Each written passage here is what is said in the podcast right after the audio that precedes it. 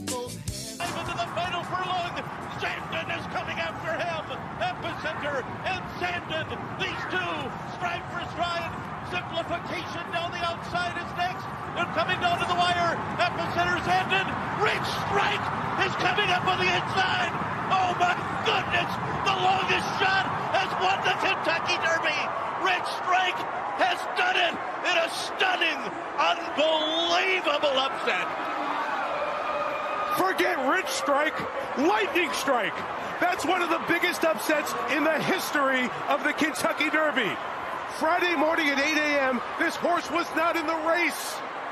Eric Reed, the trainer, Sonny Leon, the jockey, have never been a part of the Derby, and they have won an unbelievably upset, shocking Kentucky Derby with Rich Strike.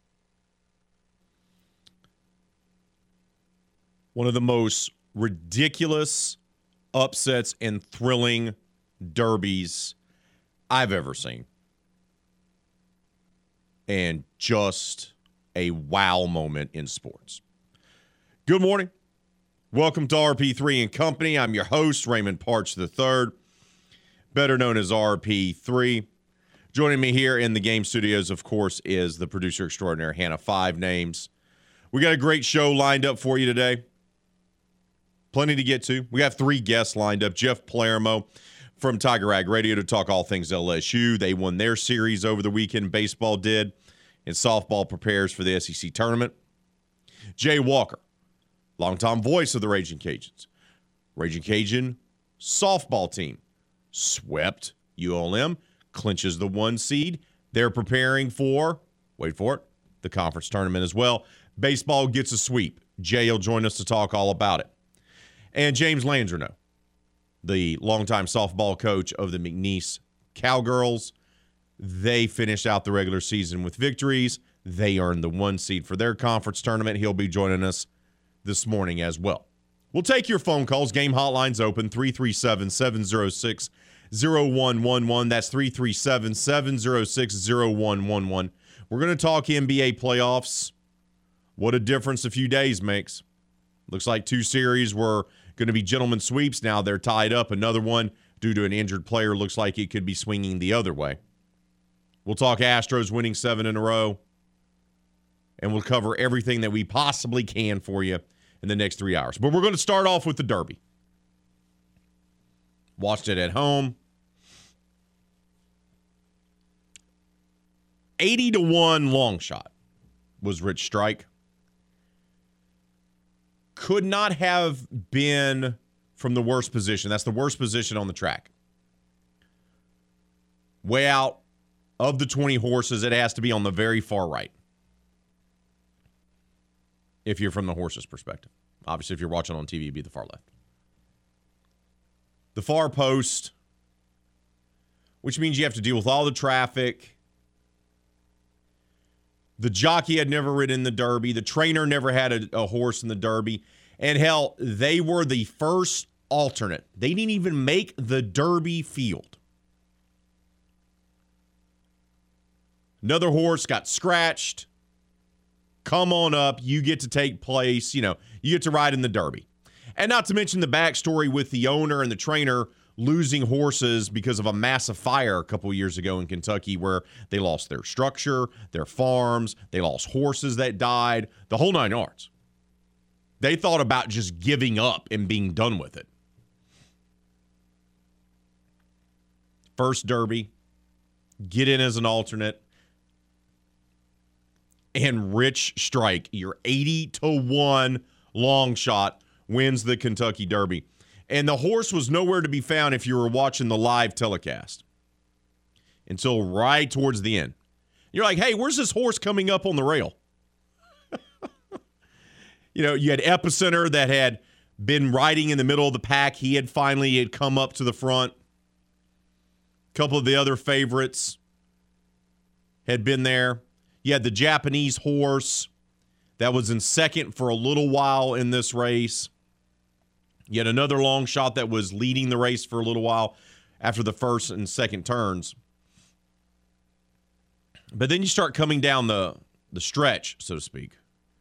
And you're like, oh, Epicenter's going to do this. Your odds on favorite's going to do this.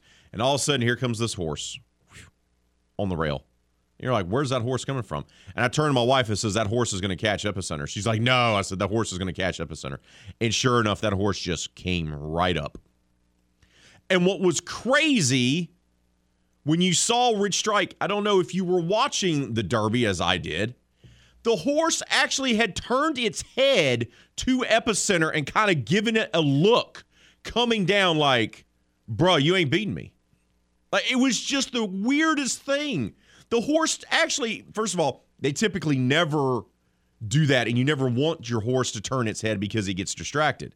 But this horse is actually galloping and is getting right next to Epicenter. And right when it passes Epicenter, it just kind of looks at it like, bruh, you ain't me. Watch this. That horse was so pumped up afterwards, it took him forever to calm down the horse. I mean, I don't know if you were watching the coverage, but then afterwards, when they started giving you the aerial view, that even made it even more impressive what he did.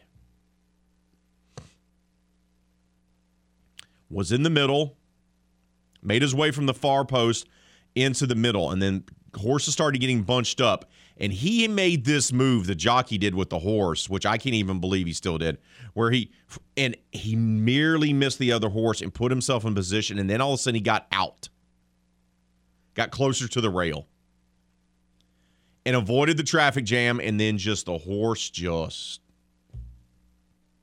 mowed mowed them all down.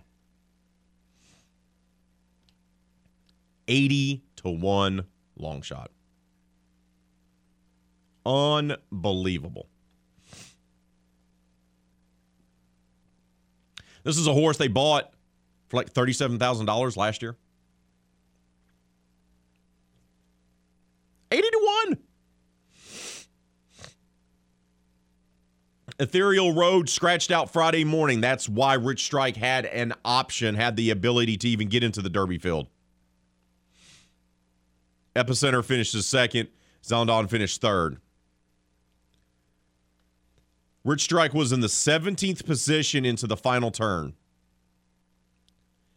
The 17th position. 20 horses.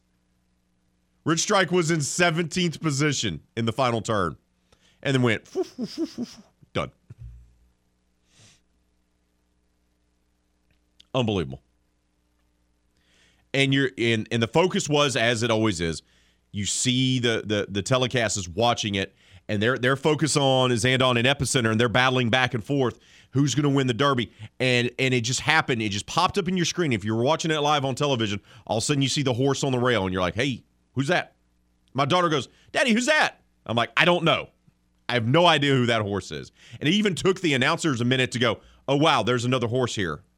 Like it just it as it was as if the horse appeared out of nowhere, just teleported into the track. Here I am, boom, and streaked along that rail to claim the victory. The horses raced out to the fastest quarter mile in the race's 148 year history. And that quick start, some has say may have contributed to the last second fade of some of the leaders because they did seeming like lose just a just a, just a step. They faded just enough. While Rich Strike was just like I could. It felt like that horse could have, could have ran another mile that way. Rick Dawson, owner of Rich Strike, found out that his horse would be running in the Derby 30 seconds before the Friday morning entry deadline. Can you imagine? Can, you just imagine getting the phone call or being alerted? Hey, by the way, the deadline's coming up, and you're looking and you're thinking, man, this is not going to happen. We're not going to make it. We're not getting into the Derby. It's a waste to be here.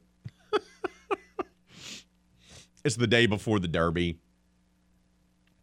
And then you find out, no, man, you're good. You're in.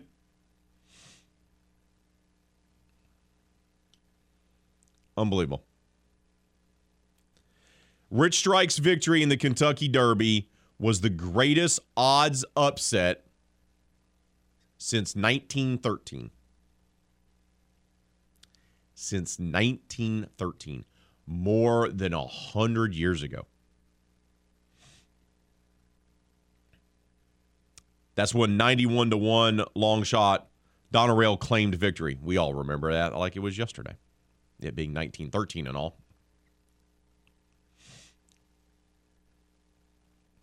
I mean, I love after the fact that the escort pony that Rich Strike was nipping at it. Like it was so fired up that it was trying to nip at the at the escort pony after the race. It was like, I'm ready to go again. Let's go. I just got started. Unbelievable. Unbelievable race. It's always a great event to see, to watch. It's one I always make sure to do it. And there's a lot to, you know, a lot of talk uh, during the week. We even had guests on like Mr. Schexnayder and others talking about Bob Baffert, six time Derby winning trainer who has to serve his two year suspension. Last year's Derby winner, Medina Spirit, which was Bob's horse. Remember, if you if you remember properly, tested positive for a banned substance and stripped of the victory. And Baffert is banned from the property for two years. But he did have two horses that he did train, but then gave over to a couple of others. But they didn't win the Derby. And the two favorites, Zandon and Epicenter, were right there at the end, right? You had the two betting favorites, your top two, battling it out, coming down the stretch. And that's what kind of makes this even more unique is that Rich Strike, the alternate, enters the Derby field on the worst possible post. Coming down the final turn is in the 17th place, makes his way all the way up to win the Derby while side eyeing one of the horses. Jockey making his Derby debut, trainer making his Derby debut. It's not as if he won a watered down field. You had two of the best horses. Epicenter won the Louisiana Derby. You had two of the best horses, the betting line favorites, lose to the long shot. That's what makes the story even better. You had two really great horses out there, also were part of the field that lost to Rich Strike. Unbelievable.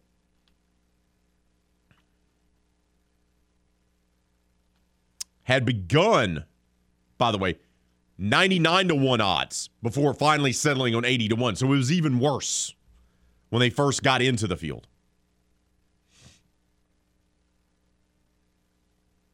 Unbelievable. Full house in attendance, of course. No COVID restrictions, so that was nice to see, even on a gloomy day. It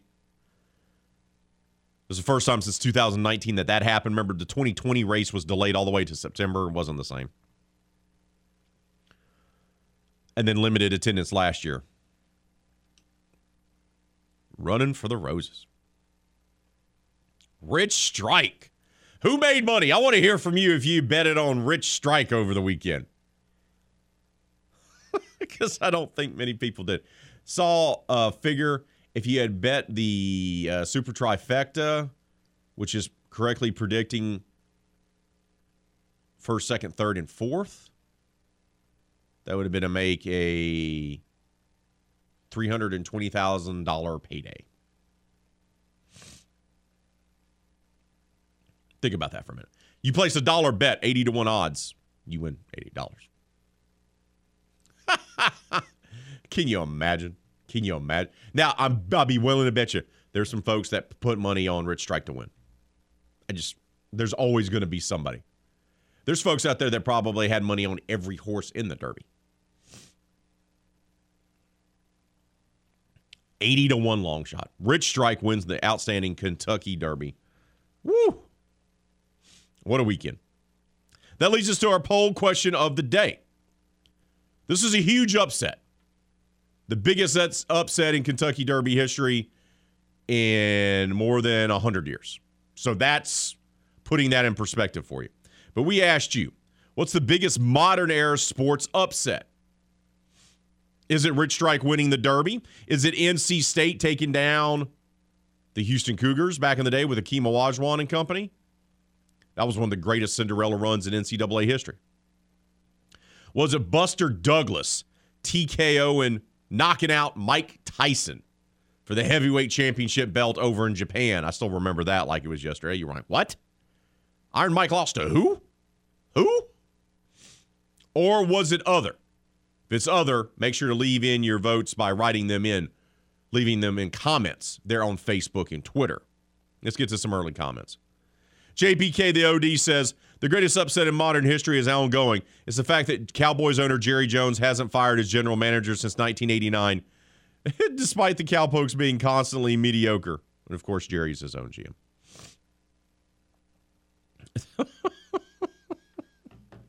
Keep those votes coming on our whole question of the day. Leave your comments on Facebook and Twitter as well. We got to take a timeout. When we return, Houston Astros make it seven in a row over the weekend with a clean sweep of the Detroit Tigers. We'll talk all about that coming up next, right here on the game. 1037 Lafayette, 1041 Lake Charles, Southwest Louisiana Sports Station. Want to join in the discussion with RP3? Then just give us a call on the hotline. You know the number. two, four, niner, five, six, seven, eight. I can't hear you. You're trailing off. And did I catch a niner in there? Were you calling from a walkie-talkie? No need to be embarrassed. Just call us at 337 706 0111. Back to more RP3 and Company on the game. 1037 Lafayette and 1041 Lake Charles, Southwest Louisiana's sports station.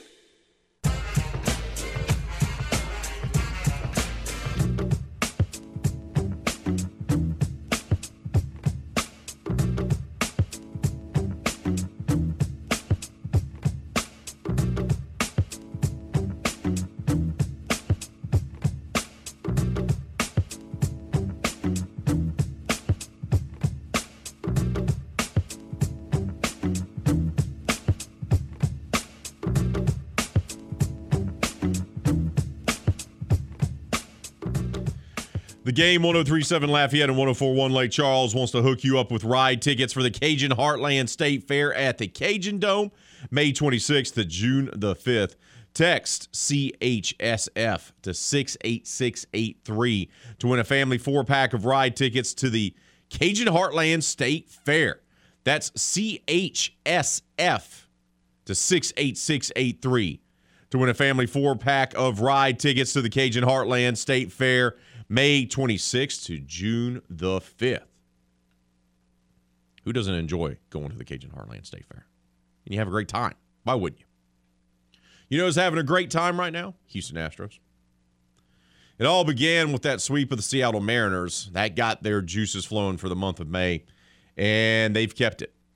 Now, this series over the weekend against the Detroit Tigers was interesting because Thursday's game, 3 2. Friday's game, 3 2. Wait for it. Saturday's game, you know what? It was 3 to 2. Can't remember the last time that's ever happened. So, three straight, tough, hard fought, one run victories for the Stros. They already won the series by winning Saturday's game, but they were looking for the sweep, looking for their seventh win in a row, and that's what they got last uh, last night or yesterday afternoon, evening, if you will, with a five nothing shutout win. Aledmys Diaz gets himself a grand slam. Well, that's always good. Scoring four with one swing. That's that's always that's always what we call ideal if you can do that. If you can make that happen. That's what you want to do. What stood out to me about the Stros of late is yes, they're getting the timely hit. That's great. Don't get me wrong. That's that's phenomenal. But and the fact that they've won 7 in a row is great now. They've won 11 of their last 13. They're now 18 and 11. They're really kind of getting into their own, you know, finding their stride, so to speak. But the pitching is what's really stood out to me. Uh, we, we, can talk all day long about the hitting and the way Altuve's looked since coming back off the IL, and he looks like a way different guy, right? He he looks like somebody that's an absolute bad man. And Bregman's playing well. You, I mean, we talk about how much of a murderer's row that lineup is, and, and rightfully so. They're phenomenal. Make no bones about it. But Jake Odorizzi has looked good the last couple of outings, which you can't believe that you're actually saying that. Another solid, really good performance by Jake. And Christian Javier is pitching well. We knew Verlander was going to pitch well. I don't think we knew that he would be pitching as well as he has, especially coming off Tommy John surgery. But Odorizzi threw five innings and one hit ball. You're getting Christian Javier to pitch really well. You're getting Jose Urquidy to pitch really well. Justin Verlander to pitch really well. That's the key for me. The lineup is going to be what the lineup is. It's one of the best in baseball. With the exception of Martin Maldonado, they don't have a weak bat in the lineup. Everyone else can hit. Everyone else can get on base. Everyone else can get extra base hits. Altuve, Bregman, Yuli Gurriel, Yordan Alvarez, Tucker. The list goes on and on. We always forget about Michael Brantley. And 7 0 homestand in the books, which is phenomenal. But the pitching. The pitching has been what has been standing out to me. Look, the hitting has always been there. But it's the pitching. And I look at this team, and Verlander's going to get all the headlines. Excuse me. Verlander three and one on the season, ERA below two. But Luis Garcia, two and one, ERA of only 3.45. Framber Valdez had a couple rough stretches there. He's pitched better of late as well. Christian Javier, 2 0 on the season. Jake Odorizzi turned things around, 3 and 2. Jose Urquidy, or, or uh, Urquidy, 2 and 1 on the year. So they got what? Six guys? They don't even have Lance McCullers Jr. back yet. Verlander's the ace, and then you build around from there. But Dusty Baker has, if Odorizzi keeps pitching the way he does, he has six guys right now. Six guys that he can throw out there as starters. That level of depth of quality pitching is going to pay off in the long run. It's going to pay off during the postseason. And you're hopeful that you're going to get McCullers back as well at the end of the season for a postseason run. But let's even don't even think about Lance McCullers being part of the equation for the Houston Astros. You're looking at guys, not a single one of those guys, except for Jose, has an ERA over four. They all strike out really well. Of course, Verlander has 31. He leads the team. He also has the whip of 0.70. Opponents are batting a paltry 171 against them. That's called efficient pitching. But if they can get guys like Odorizzi, like Urquidy, like Luis Garcia, just to give them quality starts like they've been, just giving them a quality six inning start. Oh man, this is going to be a team that's going to be really tough to beat. Because when you have that many arms, here's the thing you can also switch it if you're the Astros. Let's say you get to a, pl- a playoff series, you only want to throw four guys as your starters. A couple of these guys then can eat up middle relief innings. One of your starters gets into a pinch. Guess what? You pull a guy that's been a starter for most of the season. He can go out there and get you four or five innings on a rough night for one of your starters in the postseason. That gives you an advantage that the other team doesn't have. Now, once again, everyone has to stay healthy.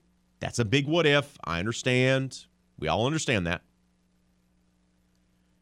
But that's what stood out to me with the Astros now on a seven game winning streak is the way their pitching has rose to the top.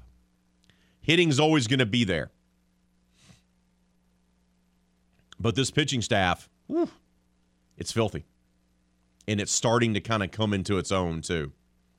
And when you're getting guys who are your fifth and sixth options out there throwing one hit ball for you, six innings, you are in great shape. Astros will take tonight off. Their seven game homestand comes to a close yesterday. So they'll be on the road. They're going to start a little series against the Minnesota Twins up in Minnesota. That will be tomorrow night. Of course, we'll carry that game on our sister station, News Talk 98.5 FM. We got to take a timeout. When we return here on RP3 and Company, we'll get to the weekend that was college baseball edition. Lots to get to. The series, LSU got the series win, not what you would expect. Concerns about Blake Money still exist. Cajuns get the sweep. McNeese avoids being swept, wins on senior day, and yet still finds themselves tied atop the Southland Conference standings because it was a crazy weekend in the conference. We'll get to that next, right here on the game. 1037 Lafayette, 1041 Lake Charles, Southwest Louisiana Sports Station.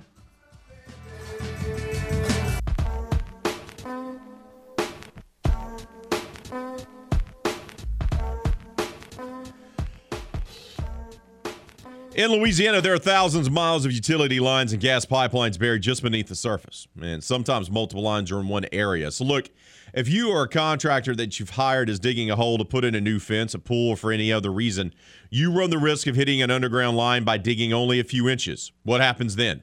Maybe you only knock the power out for your entire neighborhood, but sometimes there's an explosion with injuries and even death. It happens every single year. And look, there's a very simple way to avoid it. Before you dig, call 811. Call 811 two days before you dig. Tell the operator your address, and someone's going to come out and mark the location of buried lines so you or your contractor can avoid them. It's simple, it's free of charge, and it's the law. Louisiana 811 operates 811 as a public service. And to promote public safety, Louisiana 811 and the game 1037 Lafayette and 1041 Lake Charles reminds you call 811 and know what's below before you dig.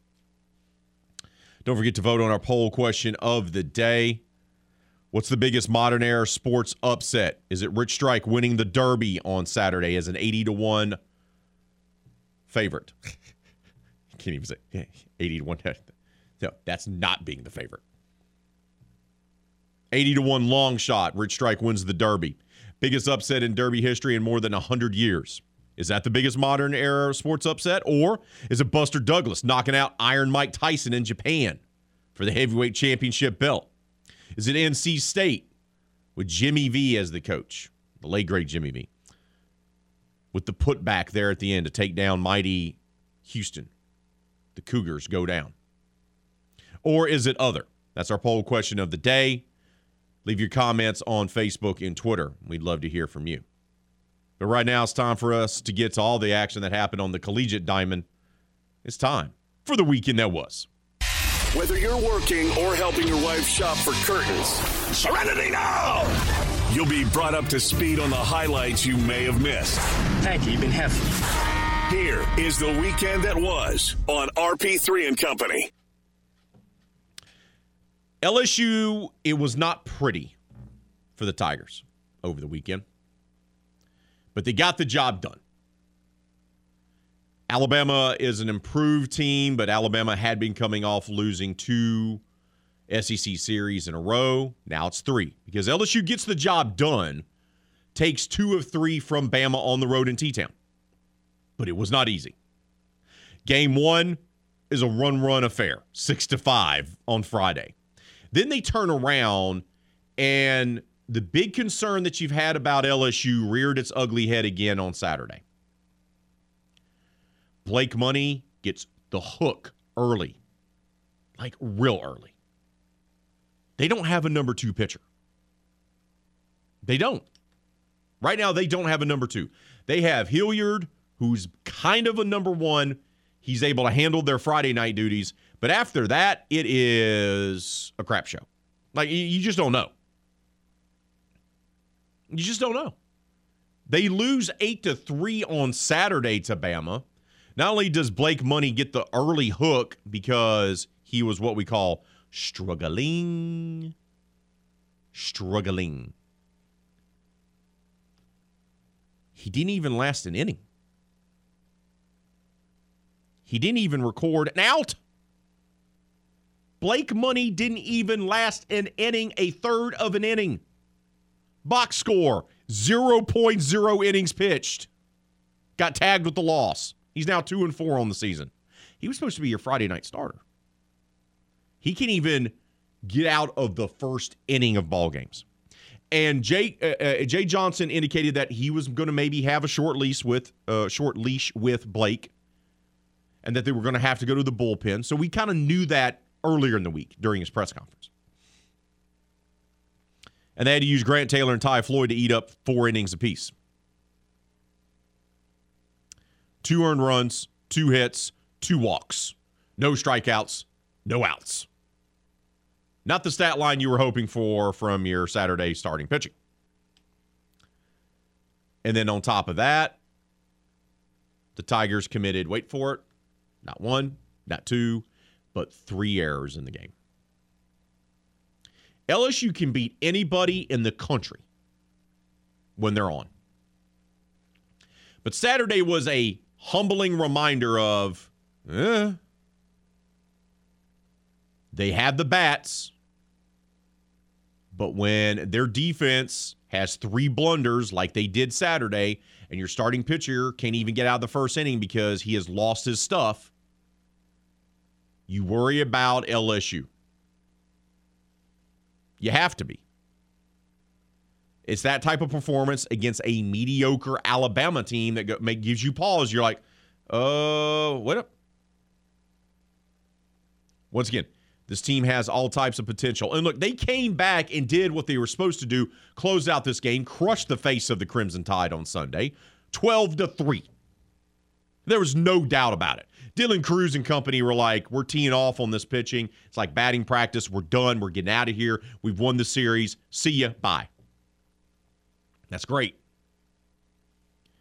But the Saturday game, I know talking to some Tiger fans, they texted me on Saturday. They're like, uh, I said, look, they got to figure this out.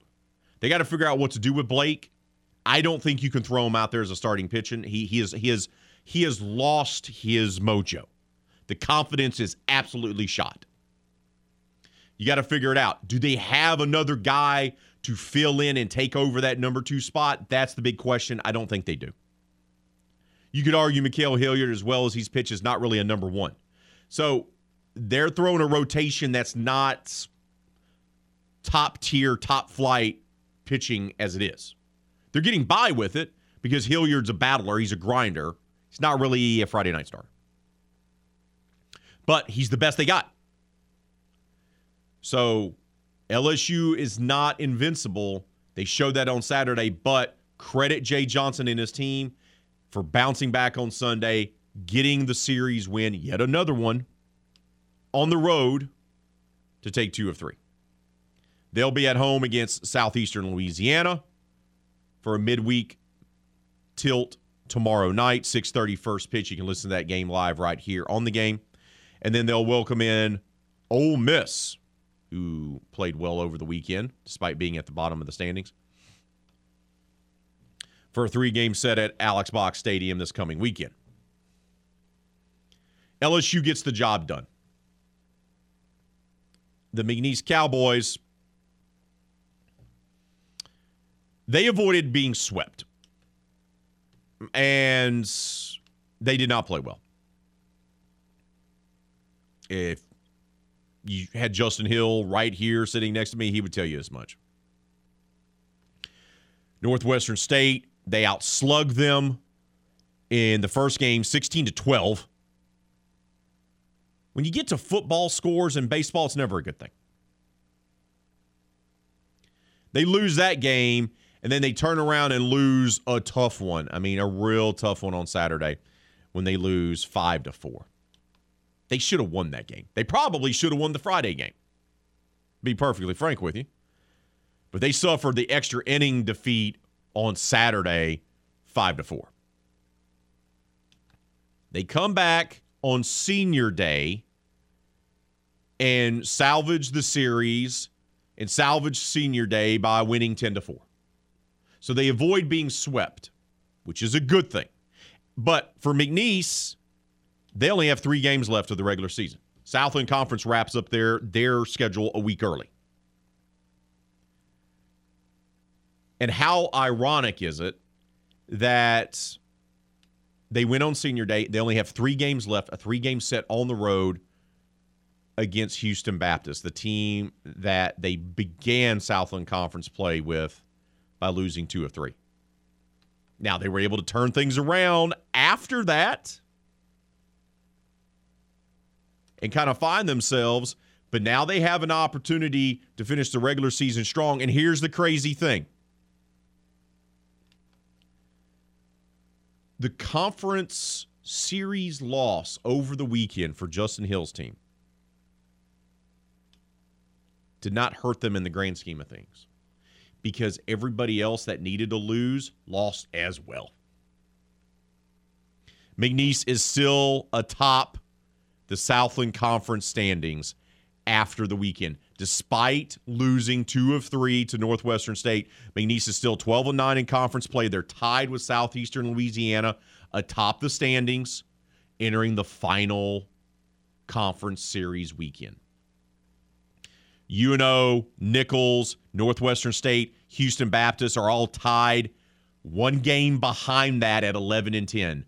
So right now, entering the final weekend of the Southland Conference, you have six teams, six that can win the regular season championship and get the one seed for the conference tournament. Two teams at 12 and 9, one of them being McNeese, and then four others tied for 11 and 10. Just so happens McNeese plays one of those teams that are 11 and 10. So there's going to be a ton at stake over the weekend, this coming weekend, when McNeese goes on the road to take on the fighting Lance Berkmans. Just ridiculous.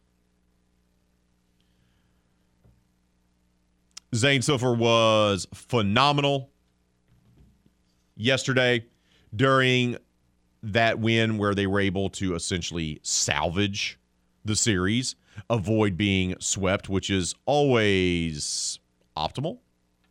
No, no one wants to be swept, right? No one wants to be swept. He was really good. The big lefty went five and two thirds, gave up only one hit to get the save on Sunday. And this is what Justin Hill, the longtime skipper of the Cowboys, had to say about his pitcher. Zane's effort settled the game down. He, he, he, just, there wasn't a ton of stress when he was out there. Mm-hmm. And uh, he just allowed us to relax a little bit. And, um, you know, we were able to get some things on. We were to sit some balls out of the ballpark. Uh, we had a couple of just misses. They started off terrible. Zane came in, was able to calm them down, and this is what the young man had to say uh, on his role in getting the win yesterday. I just had to get out there and execute pitches and let my stuff work for me. And you know, I think I executed pretty good, hitting spots and locations, and um, you know, just let them play great D behind me. So, McNeese, in spite of not having the weekend that they wanted, they get the win. They get the win yesterday, and they still have a chance of winning the Southland Conference regular season championship and getting a one seed and hosting a few games of the conference tournament there in Lake Charles. The Southland has been what we like to call bananas. I'm not going to spell it like Gwen Stefani did back in the day. No need for that. But it's been crazy. And don't be surprised if there's a tie. When you get two teams right there and then you have four more, only a game back, don't be surprised if there's, you know, an absolute ridiculous tie over the weekend. We saved the Raging Cajuns for last because they did what they were supposed to do. Hard fought series, a lot closer than I thought it was going to be. I think that's safe to say. But they beat UTA 4 to 3, 4 to 3 again, back to back days, and then they get the series sweep 6 to 5. LaFleur gets the walk off on Sunday that helps the Raging Cajuns sweep the Mavs. UTA is the worst team in the Sun Belt Conference. You struggled to beat the worst team in the Sun Belt Conference, but the flip side to that is what? You beat the team and you got the sweep. You avoided losing points in the RPI. You avoided having a big setback going into the huge series this coming weekend at Texas State. That could help determine who wins the regular season championship for the Sun Belt Conference. So LSU, two out of three winners. UL gets tested in a big way by UTA, the worst team in the Sun Belt, but they win all three games by one run apiece, including walk-off fashion on Sunday. But they maintain their position in the Sun Belt. And McNeese, even though the Cowboys lost two of three, they win on senior day. They avoid being swept. And because the Southland is an absolute crazy affair this year, they still have a chance to win the regular season championship. Whew. Told you. It was absolutely crazy weekend. We got to take a timeout. More RP3 and Company, though, coming up right here on the game. 1037 Lafayette, 1041 Lake Charles, Southwest Louisiana Sports Station.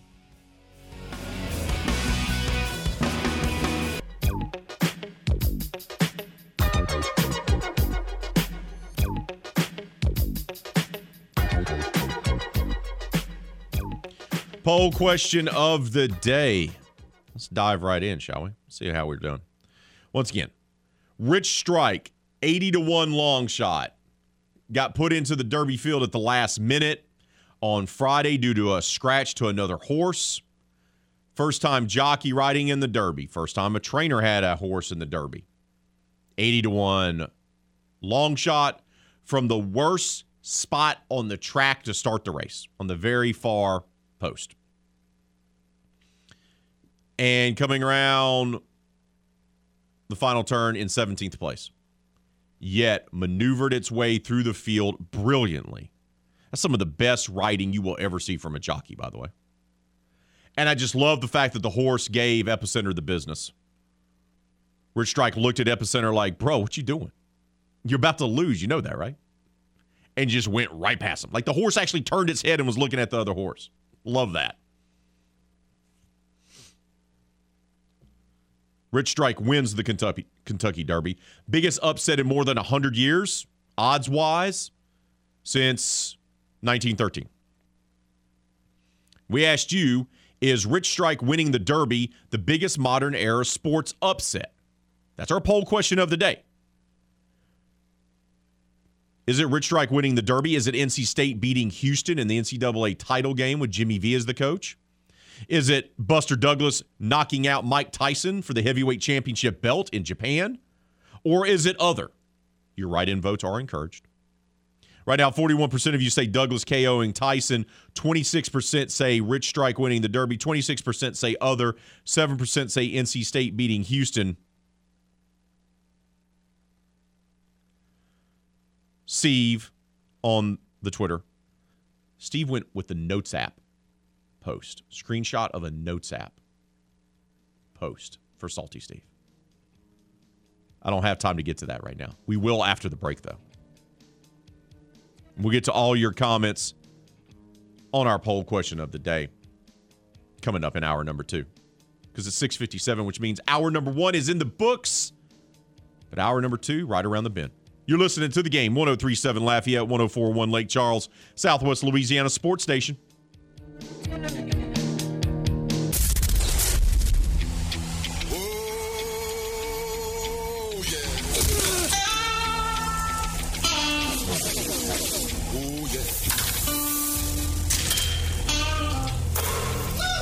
Everything, everything, everything gonna be all right this morning.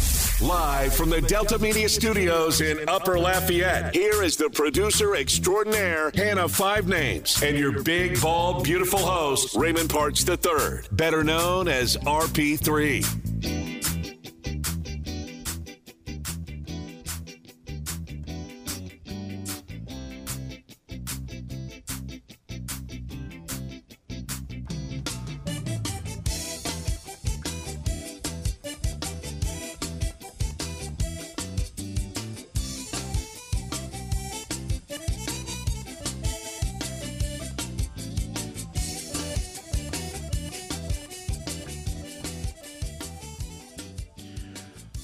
Welcome back to RP3 and Company 703 on this slightly muggy Monday morning. Busy weekend for the sports world, wasn't it? NBA playoffs in full effect. Series that we thought were going one way ended up going the other. That's why they play the games. And we'll talk about that coming up in about 15 minutes from right now. LSU baseball team doesn't look pretty.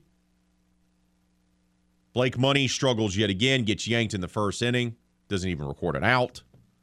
They have three errors on Saturday to let Bama even the series, but the Tigers win game three, get another series victory under their belt, and did so on the road as they take two or three from the Crimson Tide. The UL Raging Cajuns, Matt Deggs' team, they had their hands full with UTA. Absolutely had their hands full with UTA. All three games decided by one run. Had to win it on walk-off fashion on Sunday. Yet, the Cajuns did get the sweep. Took down the best team, the worst team in the Sun Belt Conference to give themselves an opportunity to still win a regular season championship as they take on Texas State this coming weekend. Huge series that's going to help determine who gets the regular season championship and who gets the number one overall seed for the Sun Belt Conference tournament. McNeese, meanwhile, they lose their first two games. They probably should have won both of those games. Lost one in extra innings on Saturday to Northwestern State. But the Cowboys do win on senior day on Sunday fairly easily and find themselves still tied in first place.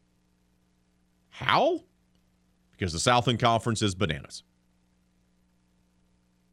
They're tied with Southeastern Louisiana atop the conference standings. They hold a one game lead over four teams right behind them at one game. Just one game up on four teams Northwestern State, UNO, Nicholls, and Houston Baptist. So even with a bad weekend, McNeese was able to salvage it and still have an opportunity to win the regular season championship and get one of those top seeds and host one of those Southland Conference early round tournament games. They'll wrap up their regular season this coming weekend. Southland Conference will wrap up their regular season a week earlier than the SEC and the Sun Belt this year. Also on the diamond, credit the Raging Cajuns and the McNeese Cowgirls. They both won their series over the weekend. They both clinched the regular season championship. And they both clinched the number one seed for the conference tournaments. Those will begin this week. We'll talk more about that, in particular, the McNeese side of things, when softball coach for the Cowgirls, James Landreneau, will join us coming up at 8.30. At 8 o'clock, Jay Walker. We'll talk all things Raging Cajuns with him. And then at 7.30, we'll talk all things LSU with Tiger Rag co-host Jeff Palermo. So we're going to touch on all those big series coming up for you here on the program. Astros, seven straight wins. Seven straight wins. They had their hands full. Credit AJ Hinch and the Detroit Tigers. They came to play. They did not make things easy for the Astros. Remember last year, AJ Hinch and the Detroit Tigers, who are in a rebuilding mode, came in there and you know roughed up the Stros last year in Minute Maid Ballpark. But Houston finds a way to win.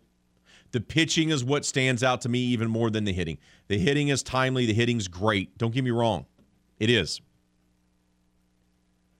You love that lineup of Altuve and Bregman and Yordan Alvarez and Michael Brantley and Yuli Gurriel and Kyle Tucker. Just goes on and on and on and on. But give credit where credit is due to the pitching, man. Garcia and Urquidy and Jake Odorizzi. We talk about Verlander a lot, and rightfully so. He's the former Cy Young Award winner, league MVP, future Hall of Famer. Coming off Tommy John surgery, he's looked phenomenal. But the rest of the guys have really stepped up. If they if they continue getting six strong innings from these guys, these other guys, man, Houston's going to be a tough out. Just going to be a tough out, especially coming down the stretch and in a playoff series. And of course, there was other upsets over the weekend. We talked about the Kentucky Derby. 80 to 1 long shot. Rich Strike wins the Derby. Biggest upset in 100 years at Churchill Downs. This is a horse that wasn't even supposed to be in the field. This was the first alternate with a jockey riding in the Derby for the first time, a trainer having a horse in the Derby for the first time. From the worst position on the track. Post position is the worst because you're all the way on the outside and you have to come all the way into the inside. The horse has to exert all that energy to be riding out there by itself and has to find a way to get into the pack. And yet, Rich Strike found a way to chase down the two betting favorites and win the Kentucky Derby. Our man, Salty Steve. Steve Flint, who, by the way, works on a horse farm. So he understands the sport. This is his bread and butter. He put this in perspective. To make a comparison on how big the upset was in the Kentucky Derby this weekend, imagine Usain Bolt, probably the greatest sprinter in Olympic history. Imagine Usain Bolt in the Olympics running in the 100 meter sprint and getting run down by Kevin Foot.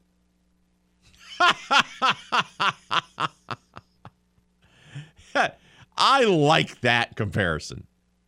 That puts it in perspective. Imagine Usain Bolt, the greatest sprinter of all time, being run down by Kevin Foot in an Olympic 100 meter dash race. That's how significant of a upset this is. Once again, biggest upset odds wise in Kentucky Derby history since 1913. That leads us to our poll question of the day. And it's a good one. What is the biggest modern era sports upset? 41% of you say Buster Douglas KOing Mike Tyson in Japan for the World Heavyweight Championship. That was a bit of a stunner. 26% of you say Rich Strike winning the Kentucky Derby on Saturday. 24% of you say other. 9% say NC State with Jimmy V, the late great Jimmy V, as its head coach, making its improbable Cinderella run during the NCAA tournament, taking down Houston in the title game. Texan and Acadiana says, I'm so glad I was like two and don't remember the NC versus Houston title game. So I'd say the 81 odds upset is pretty massive.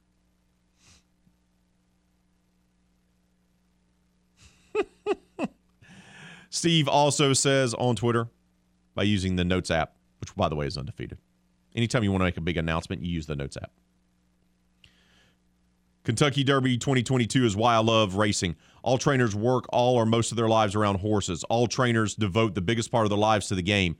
Anyone who wins the greatest prize in our sport is deserving and shouldn't be dismissed as a fluke. Congrats to Eric Reed. Your patience as well as your perseverance has paid off royally. Many trainers who have accomplished unbelievable victories will never get to feel what you did yesterday. That doesn't mean Eric doesn't deserve it. On the contrary, he deserved it as much or more. He's not handed numerous well bred young horses. In fact, the accomplishment is far greater to do it with a horse he claimed. Sometimes dreams come true, and in this case, his reality far exceeded anything he has ever dreamed of. Congrats to you, your crew, your family, and to your clients for the perseverance to overcome the odds. So that's well done by Steve. Once again, they lost their horses. Their facility they had in Louisville burned down a few years ago. Caught fire, burned down. They lost horses. Horses died. Business in shambles.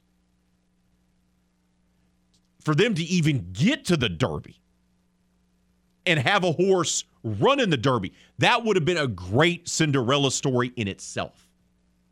But then that horse, beginning on the far post, coming down and running down the winners, the the the betting line favorites.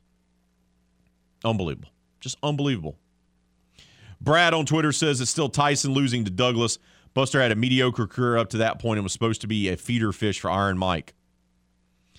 Ton on Twitter says normally I'd have something pithy to say, but it's Monday morning. I haven't had coffee yet, and 28-3 is running through my head. the Falcons thing never ends. Not just saying this is a homer, but modern era for me has to be the Rams Saints conference game. I've never felt such a heavy feeling of anger, disbelief in a sporting event ever. But Hart is that that an upset? Like that was the two best teams in the NFC battling out. I don't know. I get that you're still angry about the the pass interference call not being called, bud. But that's is that he's taking upset like literally, like not like sports upset. It's just what makes Hart upset. So Hart, it's gonna be okay, bud. We're sending you a hug right now to you. I hope you're listening. Here's here's here's a hug. If you're watching on the simulcast, why wouldn't you be, by the way? On Stadium 32.3 and 133 on LUS Fiber, I'm giving you a hug right here, bud. It's gonna be okay. It's gonna be okay.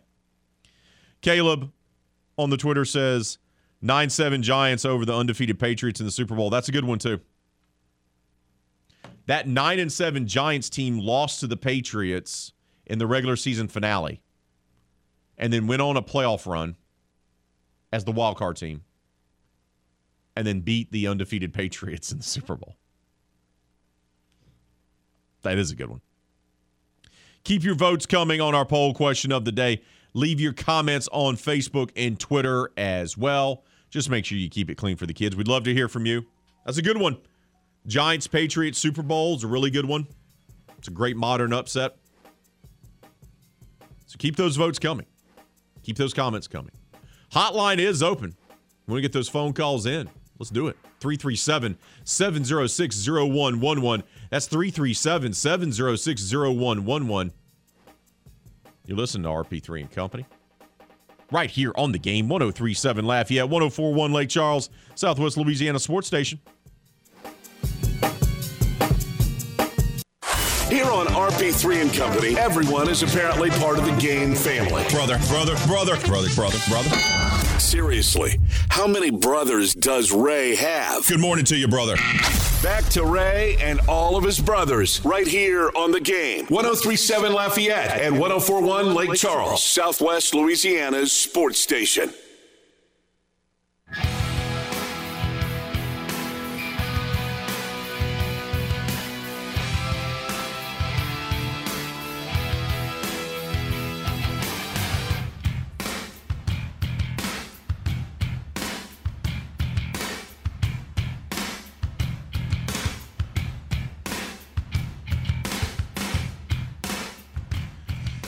Oh, the game 1037 Lafayette 1041 Lake Charles wants to upgrade your experience for Downtown Rising with the ultimate Downtown Rising VIP experience. Look, You could score a pair of VIP passes plus a chance to meet the Cold War kids. That's right. They're the headliners for the show. Get a little meet and greet action. Who doesn't like that? Maybe get some autographs, get some photos taken, selfies. Hello. Simply register in the Game Rewards Club at 1037thegame.com or 1041thegame.com right now to win VIP passes for Downtown Rising featuring Cold War kids on Saturday, June the 4th. It's the ultimate Downtown Rising VIP experience. It's presented by Social Entertainment, Radar Solutions, Louisiana Raging Cajuns, and The Game, Southwest Louisiana Sports Station. Don't forget to vote on our poll question of the day. What's the biggest modern era sports upset? Is it Rich Strike winning the Kentucky Derby? Biggest Derby upset since 1913. Is it NC State taking down Houston in the NCAA title game to complete one of the most magical Cinderella runs of all time? Is it Buster Douglas, KO, and Mike Tyson? Or is it other? We've had some good recommendations, like the Giants taking down the Patriots in the Super Bowl. Keep those votes coming on the poll question of the day. Leave your comments on Facebook and Twitter for us. But right now, let's head out to the game hotline. Welcome on Jamie, aka Mr. Green. Good morning, sir. How are you, my friend? Good morning, Mr. Third. I'm doing good, man. I got to go to my first ever Cajuns baseball game in Lafayette over the weekend, and uh, shout out to the Thibodeaux and Richards. They were a lot of fun to hang out with. So uh, that was a good time, and of course, my Demons beat McNeese. So sorry, Lake Charles listeners, but it was it was fun. So uh, anyway, yeah, I wanted to go in on the poll question today and uh, keep with that NSU theme and go the NSU Demons of Destiny back in 06, knocking out the uh, third seed Iowa uh, team that was projected to be one of the final four, I think, that year uh, from many people. So um, uh, that's that's what I'm going to have to go with. True story, Jamie. I was in a Town Talk office pool that year. And yeah, we covered Northwestern State, obviously. But I actually picked in our office pool that NSU would pull off that upset. Now, I didn't pick many other correct games that first round that year, but I did pick the Demons of Destiny. Uh, let me ask you this, Bud. You went to a Cajuns game. That's great. Why didn't you make the short drive over to Lake Charles to support your alma mater, the Demons that you love so much? I mean, they were right there in Lake Chuck, Bud. Three game set. Why didn't you go support your alma mater? Uh, Lafayette is about 45 minutes closer to my house than Lake Charles is. it was with a one year old and a four year old. Uh, yeah, that that makes uh, fair, pretty, that's fair. Pretty that's fair. Difficult. Let me bring on so, uh, let me bring on the producer extraordinaire to chime in on this because this is someone that you feud with over things of this nature. Hannah Five Names now joins us. Hannah, Jamie says he in fact did not go support his alma mater that he likes to bring up all the time on the airwaves, even though they were playing close to home. Do you accept his reasoning or do you believe it's just an excuse? Go. Um, after what happened with uh that those tech people winning their conference, uh, you should have gone and supported your alma mater. There's no reason that 45 minute drive could not have been done to get to see NSU beat the McNeese. Would you care to respond, Jamie? Uh, no. I guess um, I guess I'm being put in my place pretty good by a woman who microwaves her, her rice. You know oh, what? there it is. There it is, Jamie. You know we got nothing but love for you, but appreciate the phone call, brother. Enjoy your day. Appreciate it, guys. Y'all have a good week. The man does have the four and the one year old. Well, let me uh, from from experience, that's a bit to handle. That that's even when you have time, you're like, you know what? That'd be great. Let's take the kids. No, because you don't want to be those people that have your one year old at the ball game. They start crying. You know, you have to taking it, trying to find a clean spot in a public restroom to change the kid. No, no, you don't want any of that. So I get it. I get it. He does love his demons, though. That is a great upset, though. NCAA tournament upset. We've had a slew of those. You could go in a lot of different directions there. But that was that was a great upset as the Demons of Destiny, as they were have been long referred to as, took down the Iowa Hawkeyes. Iowa stumbling in the NCAA tournament? Oh, that's a tradition like none other. that's what they always do. Every time I see them in my bracket, I go, no, no, you don't belong here. You will disappoint us always. Picking against you. That's what I do now against Hawkeyes. I see them in my bracket. I go, I'm picking against you. I don't care that you're the two seed. I'm picking against you because you always do this. You're not going to burn me this time. We just went off in another direction there, didn't we? It's okay. So, Jamie decides not to support the alma mater. I will allow it. He had a good reason. One and four year old, closer to home. See, that's the thing. You when, when you have the little ones, then you make decisions based on how close you are to your house if you need to abort your trip, your excursion for the day. Okay, if we go here, how close are we are to the house in case things go sideways? Okay, then we don't leave this. we don't go anywhere outside of this radius because if we do, we could be in problem. It could be it could be problems. Could be problems. Could be big problems. Good weekend though. Jamie didn't mention anything about Mother's Day. I would assume Jamie took care of his wife and took care of the mom. Sounds like a stand-up guy. I figure he would. It was it was of course Mother's Day Mother's Day weekend. Hopefully all you fellas didn't wait till the last minute for the gifts. Cuz I went to the store for some food items and I saw faces filled with fear and desperation. I saw men sweating in air conditioned buildings for no reason. Well, there was a reason. They forgot to get their gifts.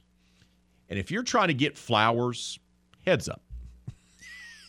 if you're trying to get flowers or some type of Mother's Day gift on Mother's Day, you have already lost. You've already failed. I saw this guy in the store yesterday. I went to go pick up some bread for the week. I just went to the store. I said, I, told my wife, I said, look, I, will I'll run to the store. Just, just relax. It's your day. So I went to the store to pick up a few things, milk, you know, bread for the week. And I just saw this guy. He just, he was standing over by the flowers and there was no flowers left. You just saw him just standing there going, uh, he's just looking, just had the look of a man that said, I make poor decisions. like, like if he just sat there long enough, someone would bring him flowers. I wish I had flowers to give him because that's how bad I felt for him. And then they had uh, some mums over in the corner that were on discount. And there was only like three of them left, and he was considering whether or not to buy those, and they were dying already. That, that, that, was his best option was to buy dying flowers on Mother's Day.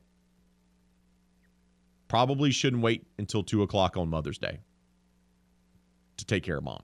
Just say it. Don't do that. Go and get the gifts done early. Have them wrapped. Yeah, have your kid with you. She can help. You know, the whole nine yards. It'd be a glorious time. You can do the boss move that I did. Because at our church, you can order flowers to be displayed inside the sanctuary on Sundays. So if someone has a birthday or anniversary or something like that, well, earlier in the year, I used the old noggin, which rarely happens. I made sure to order flowers on Mother's Day, big arrangement, bouquet arrangement inside the church. Didn't tell my wife. And we celebrated Mother's Day a little early on Saturday as well. So you could just have our time, right, for her. And then we had my mom over. We visited all the moms on Sunday. And then I cooked dinner for my mom and my wife on Sunday. but we had our own little thing on Saturday. So we get all that done, right? And I'm feeling pretty good about myself. So we go to church on Sunday. I didn't get my wife flowers. She's not the biggest flower person. She likes getting flowers on special, you know, like on a random Tuesday is when she appreciates the flowers. By the way, that's a boss move, fellas. Yeah, you get your lady flowers on Valentine's Day and Mother's Day and stuff. That's great. Birthday, that's fine. What about a random Tuesday? Just saying, goes a long way. Helpful hint from your boy RP3. But they only had like a couple of displays in the church, and they make the announcement. And they're like, oh, these flowers are for so and so, and these flowers are for all the moms in attendance, and these flowers are for Tina Parks. My wife looks at me, she goes, You sly dog. I says, You're welcome. one Mother's Day weekend. I often do not. This year, got it done. Got it done right. We got to take a timeout. When we return here on RP3 and Company, the clock has turned 7:31, which means it's time to talk to Jeff Palermo, our buddy from Louisiana Radio Network, sports and news director. You also know him as the co-host of Tiger Rag Radio. He's going to join us. LSU hard-fought victory over the weekend, taking two or three at Alabama. They're gearing up for Southeastern and a three-game set against Ole Miss this week. We'll talk about that and so much more coming up next, right here on the game. 1037 Lafayette, 1041 Lake Charles, Southwest Louisiana Sports Station.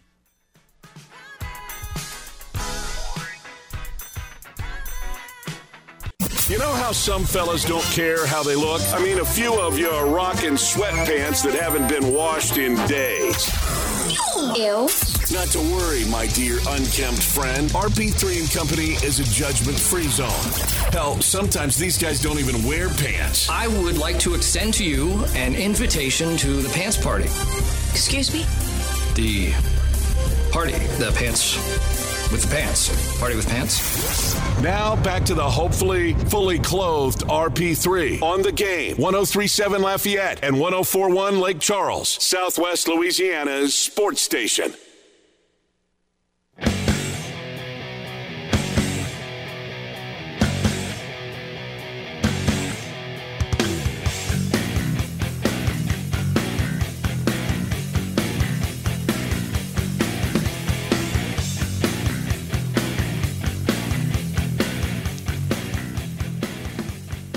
Game 1037 Lafayette and 1041 Lake Charles wants to hook you up with tickets to a special sneak peek of Top Gun Maverick. That's right. You can see one of the more anticipated movies this year before anyone else by simply texting Top Gun to 68683. That's Top Gun to 68683 to score a pair of tickets for a special sneak peek May the 26th at the Celebrity Theaters in Broussard. It's the Top Gun sneak peek preview, and you can win those tickets by texting Top Gun to 68683. That's Top Gun to 68683. Top Gun sneak peek preview brought to you by Big Boy Toys and the game Southwest Louisiana Sports Station. Let's check in on the poll question of the day. Rich Strike won the Kentucky Derby over the weekend as an 80 to 1 long shot. Is it the biggest modern era sports upset? It's the biggest Derby upset since 1913. Ah, who remembers 1913, huh? Seems like yesterday. we asked you, is it the biggest modern era in sports upset? 41% of you say Douglas knocking out Mike Tyson for the heavyweight championship belt in Japan is the biggest modern era upset. 24% of you say other. 26% of you do say Rich Strike winning the Derby. 9% say NC State taking down the Houston Cougars in the NCAA title game back in the day. Keep those votes coming on our poll question of the day. Keep those comments coming as well. Leave them on Facebook and Twitter. But right now, it's time for us to talk all things LSU with the man who is the co host of Tiger Rag Radio, our good friend Jeff Palermo. Jeff, good morning to you, brother. How are you, my friend? Oh, I'm doing well. How about you, Raymond? I'm doing sensational. Thank you for asking, brother. We can go ahead and just wrap it up. Yeah. You're doing great. I'm doing great. Boom, we're done. We're out of here. Uh, we, we, we've peaked at 738 on a Monday. Uh, all, right, all right, let's start off with the good from the weekend for Yeah. LSU baseball. Yeah. They bounce back after Saturday's train wreck, which we will get to, and clobber the faces of the Crimson Tide to take the series two games to one. Uh, you know, they win two out of three. They win yet another weekend series. They do so on the road. That's the good thing. How important was it for them to salvage the series on the road? Oh, it was another big uh, weekend for LSU. I, I mean, considering they basically had no starting pitching at all on on Saturday and Sunday, and, and Ma'Khail Hilliard didn't have his best game on Friday, they still figured out a way to to win this series. And a lot of credit goes to the bullpen. Um, Jacob Hasty was phenomenal yesterday, four shutout innings. and Dylan Crews continues to just mash the baseball. And they needed some guys to step up, especially when they didn't have Jacob Berry on Saturday and Sunday. And Tyler McManus hits two home runs for you yesterday. So, I mean, you know, Jay Johnson said it after the game. He told the Advocate that was one of his favorite wins of the year, or if not his favorite win of the year. And you could see why, because he needed a lot of different guys to step up. Uh, you got some runs early on in the game. You didn't get the start from Samuel Dutton that you were expecting. But again, that bullpen comes in, basically shuts the door the rest of the day, and uh, LSU gets a series victory. And really, uh, I mean, they got a really good chance here with six more games left in conference play to potentially finish with the third best record in the SEC as far as conference record goes. I mean, that's just considering where this team was and, and how the especially the conference portion of the schedule started for them to be in that position right now uh, is, is pretty impressive. Let's talk about Blake Money because Saturday was atrocious. I just they don't he didn't make it out of the first. He didn't even record an out. And I knew yeah. we know that Jay Johnson was going to have an early hook on him. How concerning is it about the rest of the starting pitching not named Hilliard? Well, that that's the thing that could prevent them from getting to Omaha is that not having, you know, two solid starting pitchers. I mean, imagine if Ma'Khail Hilliard has a rough outing.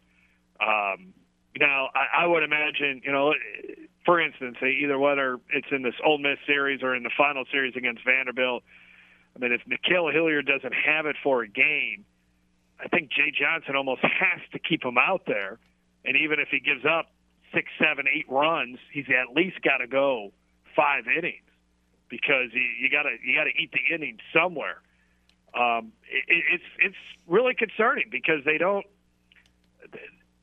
Again, I, I think that's what they, they've done such a great job with the bullpen is about as good as it gets. This might go down, and I've been covering LSU baseball for a little over 20 years.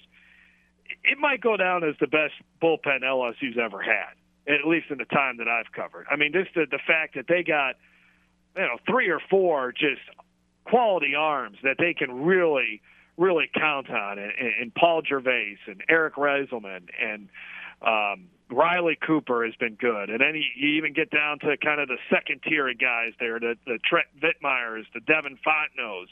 I mean, all those guys have just been absolutely terrific this season, uh, but they just can't um, they can't find that number two starter, and yet and yesterday was so important uh, that Jay Johnson was not going to let Sam Dutton try to figure it out. They they he had to go to the bullpen right away brings in Hasty. He gets out of that first inning and then gives them, you know, really just again four shutout innings. But what's also kind of disappointing about Saturday, and I don't know how many of the your listeners heard the game or heard Jay Johnson's pregame interview with Chris Blair going into Game Two, and, Coach Johnson talked about how they they figured something out with Blake Money, and he looked really good that week as far as uh, his bullpen sessions go, and then he just he he lays an absolute egg.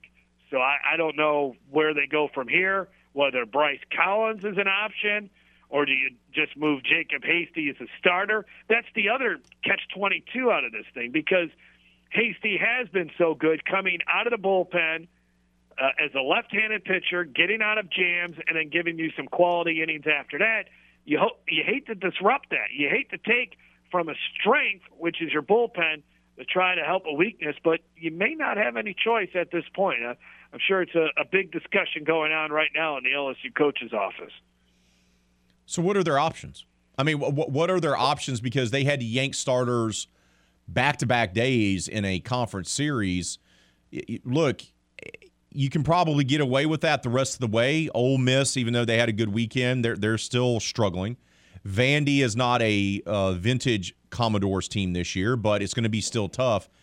You can maybe get away with that, but if you're getting into an NCAA regional, or if you want to make it to Omaha, as you mentioned, Jeff, you're going to have to find at least another re- reliable starter.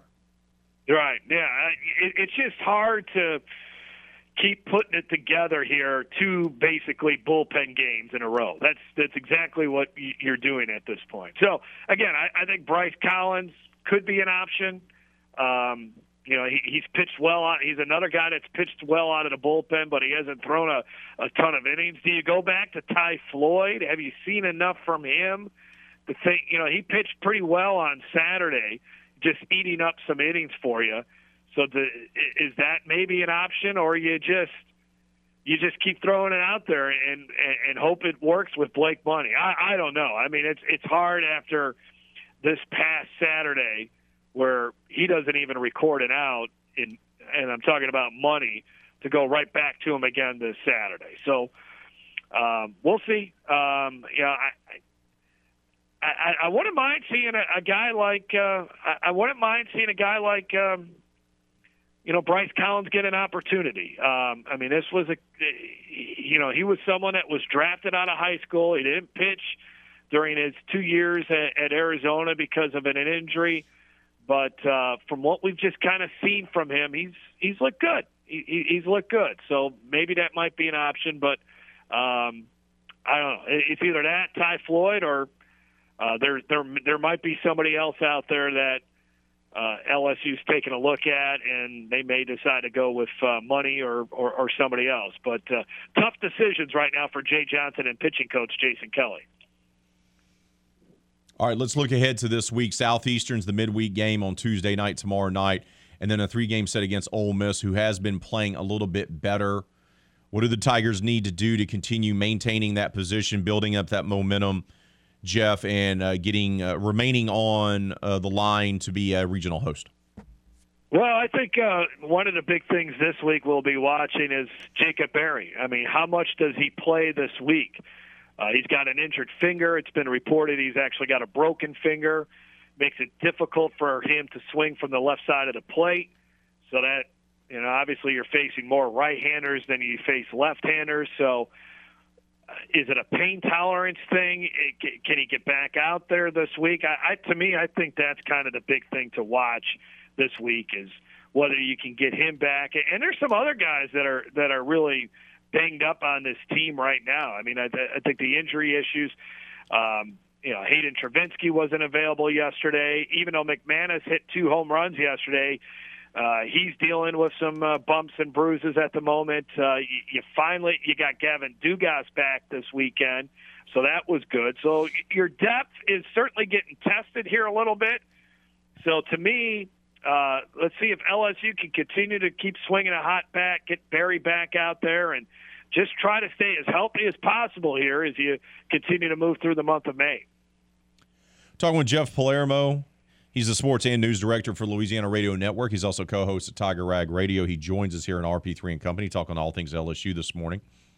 Let's talk about the softball program, ranked in the top 20. Yeah.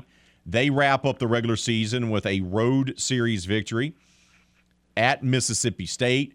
And then they turn around and they get to play the Lady Bulldogs in the first round of the SEC tournament Wednesday at 11 a.m. Uh, what do you think? What do you make of Beth Torina's team right now as they head into tournament play? Really tough loss yesterday in Starkville. I mean, they had an opportunity to finish in the top four in the SEC. Yeah that gets you to double bye. They were up five to nothing, and they let that game slip away yesterday, six to five. That was that was rough. Uh, Kilponen, who's pitched very well for him here lately, uh, ended up uh, suffering the loss in that game. So now they got to go and play Mississippi State again on Wednesday morning, and then they'll play Tennessee if they're able to get past them. Just a single elimination tournament, and they, LSU traditionally uh, has not really played very well in this tournament for whatever it, it for whatever reason that may be. So that was a tough one. And then of course you're going to get here to the uh, selection. We'll find out next, uh, I guess uh, Sunday or maybe Monday is uh, the when they announce the uh, the uh, tournament bracket. I think Sunday, and um, you know, probably LSU's probably not hosting which means the NCAA tournament selection committee is going to have to get a little creative because they always love just sending LSU, UL Lafayette, uh, McNeese, or maybe even Southeastern this year, whoever comes out of the Southland Conference tournament. Uh, you know, just send them all to Baton Rouge.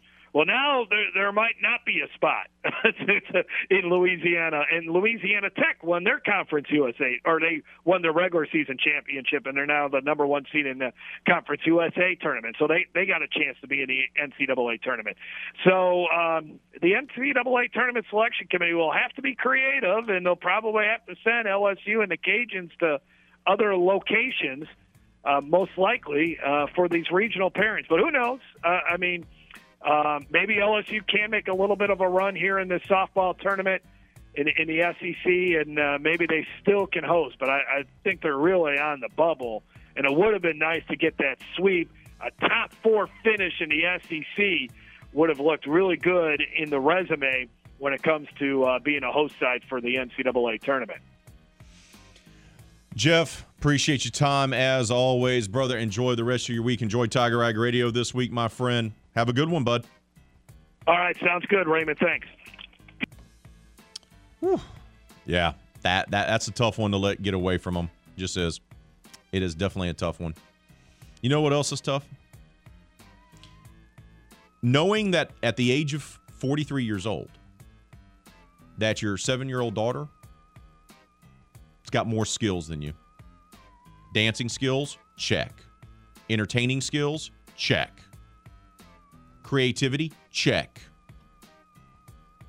Kid's already surpassed me. I'm 43, she's seven. Already surpassed me.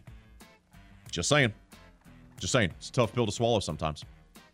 Tough pill to swallow. I look at her, I'm like, she's so much smarter than at that age than I was three years older than her. she may be smarter than me right now. That, that's probably not that much of a debate, is it? There you go.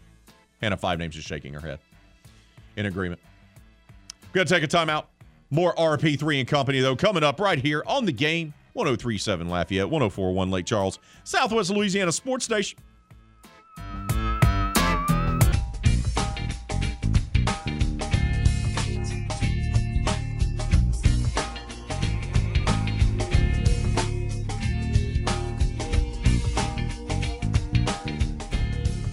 Uh, the Game Clubhouse at 1037thegame.com or 1041thegame.com can help you with your date night blues.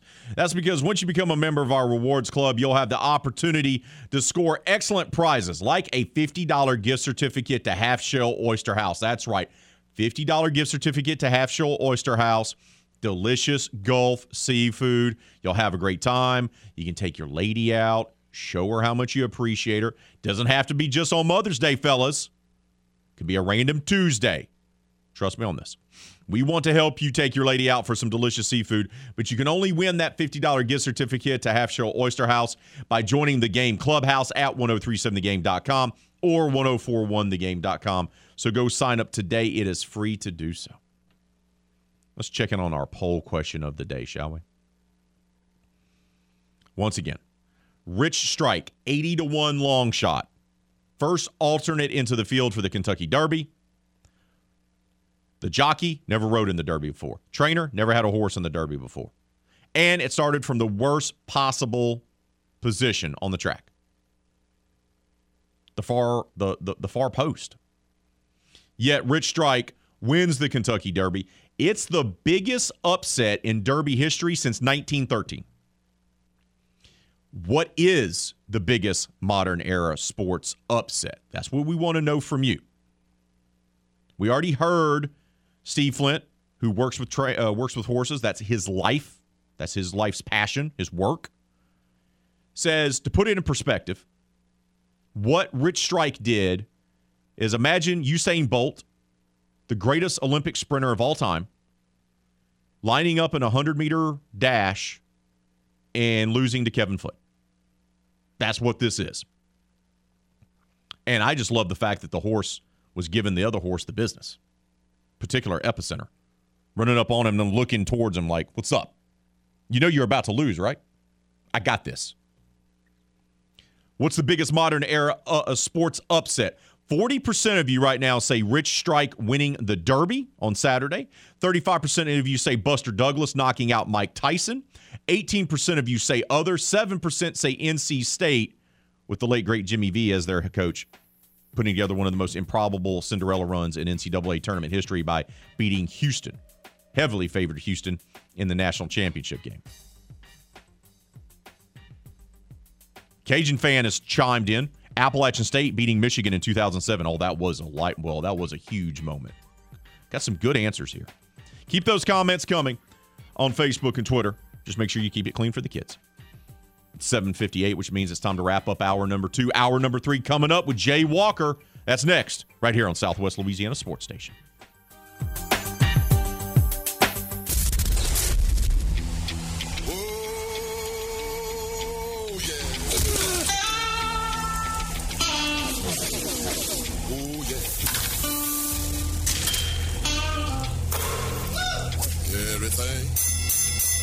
Everything, everything gonna be alright this morning. Live from the Delta Media Studios in Upper Lafayette, here is the producer extraordinaire, Hannah Five Names, and your big, bald, beautiful host, Raymond Parks III, better known as RP3.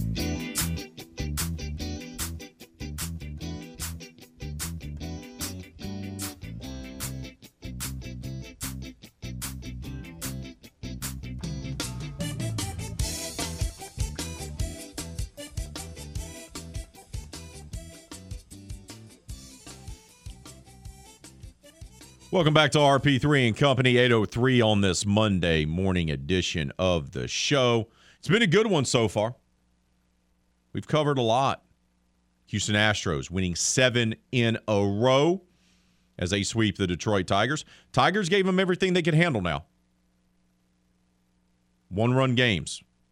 What, the first three games were three to two each game? But the pitching for the Stros, we focus so much on the lineup and rightfully so. Murderer's row, if you will. But let's credit the pitching because if they can get these type of performances from Jake Odorizzi and others, in addition to Justin Verlander, I mean, right now you could argue they have five, six quality starters, especially the way Jake's been pitching the last couple outings. Seven game winning streak. Astros seemingly have turned a corner as they do every year after a sluggish start in the month of April. Also, of course, the big story of the weekend was the Kentucky Derby, 140th, 148th annual running for the Roses. There at Churchill Downs, 80 to 1 long shot. Rich Strike, a horse that was the first alternate, a jockey that had never rode in the Derby, a trainer that never had a horse in the Derby hell, the owners and the trainers had their facility burned down a few years ago and lost horses. They bought this horse. This this was a stakes horse they bought last year, and only got into the Derby field this year because of a late scratch. With literally like 30 seconds before the deadline, they got the phone call that they were going to be in the Derby. It started from the worst position, post position in the 20 horse field, and yet somehow found its way to chase down the betting favorites. And then the horse gave the other horse the business, which I just love. The horse just turned its head at Epicenter and was like, You're about to lose. Phenomenal Derby finish. And the biggest Derby upset since 1913, odds wise. And that leads us to our poll question of the day. What's the biggest modern era sports upset? Right now, leading the poll is Rich Strike winning the Derby. 40% of you say that. 35% of you say Buster Douglas KOing Mike Tyson back in the day in Japan. 18% of you say other. 7% say NC State beating Houston in the NCAA championship game, that great Cinderella run the Wolfpack went on. And we've had some great comments. Giants beating the Patriots in the Super Bowl. Appalachian State beating Michigan in 2007 at the Big House. So keep those comments coming on our poll question of the day. Leave them on Facebook and Twitter. But right now, it's time for us to talk all things Raging Cajuns. Great weekend for both the softball and the baseball team. Softball team locked up another, yet another regular season championship in the Sun Belt Conference as they swept ULM and earned the one seed for the conference tournament, which begins later this week. Baseball team, UTA, Look, UTA had a chip on their shoulder. They came to play. Cajuns didn't play their best, but you know what? They got the series sweep, and they keep moving right along as well. To break it all down for us is our buddy, the longtime voice of the Raging Cajuns, the one and only Jay Walker, joins us now. Jay, good morning to you, brother. How are you, my friend? I'm I'm doing well, and and I'm going to add an upset that you didn't mention just now, and that is Villanova beating Georgetown for the NCAA basketball championship. That was, I think, in 1985. That was great. That was a great one too. Great era right there in the 80s and for the NCAA Final Four and the men's tournament in particular. Had a lot of great upsets Yeah. there in that decade. That's a good one, Jay. God, Jay, Jay, Jay, Jay's helping us close out hour number three in style. This man comes prepared. Doesn't have to comment on the poll question of the day, yet does so. Brings something to the table. All right, bud. Let's talk about the baseball team. UTA, we talked about it last week. Worst team in the Sun Belt Conference, but they had nothing to lose, right? And they played hard and they played the Cajuns tough. What was your biggest takeaway from a hard fought series sweep over the weekend? You know, UTA is kind of who I thought they were. They're a team that struggles sometimes to, to score runs, and they have very little pitching depth, but the guys they have are pretty good. And Tanner King on Friday, that was the guy who really concerned me. I think he's one of the top five pitchers in the league, honestly. And he threw a great game, and the Cajuns, you know, managed to uh, go ahead and uh, and win it uh, at the end. But I, I knew that one was going to be tough. And you know, the different you know, people drive me crazy sometimes because you go into the weekend and how many people came up to me and said, "Well, we ought to sweep, huh?" And my response is, you know what's different when you talk about a disparity in talent in baseball as compared to other sports. There's a guy who stands 10 inches taller than everybody else who can be the great equalizer. And so I had a feeling this was going to be a close series. Uh, and sure enough, it was because their five guys pitched well, but the Cajuns found a way to win. And really, the reason they found a way to win is because overall the Cajuns pitched well. They did pitch well, and the, and the pitching continues to make strides throughout this season. It- it- Jay, was it just a simple fact of these kids? I call them kids, but these young men getting enough actual in-game experience that they kind of found themselves, in particular the pitching staff. Well, I, you know, I still think that this pitching staff's a little bit of a work in progress because when you when you take a look at what the bullpen did on Sunday, now the Cajuns uncharacteristically because they've been playing great defense for over a month. They they had some miscues in the field over the weekend, but there were also uh, you know a couple of times where uh, there was a there was a walk, and the Cajuns didn't walk many, but they did walk one who came in to score, which wound up tying the game uh, in the ninth inning on Sunday. And they they also had a couple of instances where they they went to three ball counts, and as a result, had to throw a fastball that got hit. But now I'm being nitpicky. I think overall the pitching did a very good job over the weekend, and I was particularly impressed with uh, David Christie's performance in the 11th inning yesterday. I thought he was really good. They got the timely hits that they needed. I mean, we could focus in on the walk-off win yesterday, Jay, but they were able to get uh, the timely hits that they needed as well, and that seems to be a level of maturity with this this lineup in particular, where they're being a lot more disciplined at the plate, and it's paying off in a big way, especially in these tight games. Yeah, it was interesting yesterday. You know, um, Coach Deggs went with what I call his more traditional lineup with Marusak in the in the leadoff spot and and uh, Tyler Robertson hitting second, uh, with DeBarge third and Roccaforte fourth, and the top three I think went 0 for 14. But he bunched up some guys later in the lineup with Heath Hood and Lafleur and Brock, and those guys combined for nine hits. So you know they were able to bunch hits together, uh, and uh, and as a result, you know, get enough runs uh, to win. You know, Lafleur was really good. He's a guy who swings the bat really well against teams that have good velocity. Breaking ball gives him a little trouble, And credit to Matt Deggs, you know, um, their third guy gets it up there about 93, 94, and he said, you know, I'm going to put LaFleur in there, and LaFleur winds up hitting a two-run homer and get the game-winning hit. Now they have they're going to turn the page and they have the big series against Texas State this coming weekend, but they have a couple of midweek matchups against Rice. You know, uh, late season Rice is tr- traditionally a very good program. They've been they've had some down years of of late. Uh, what do we make of these midweek contests against uh, the Owls? Well, they're on the road, okay, and and when you're on the road, there's no guarantees. Now, Cajuns have played well on the road this year, but um, and I think they have better personnel than Rice. But it's a five-game week.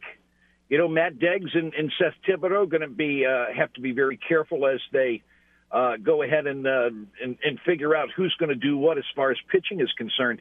And the other thing I expect to see is, you know, Julian Brock needs a day off. Uh, he's been catching every inning for a while now.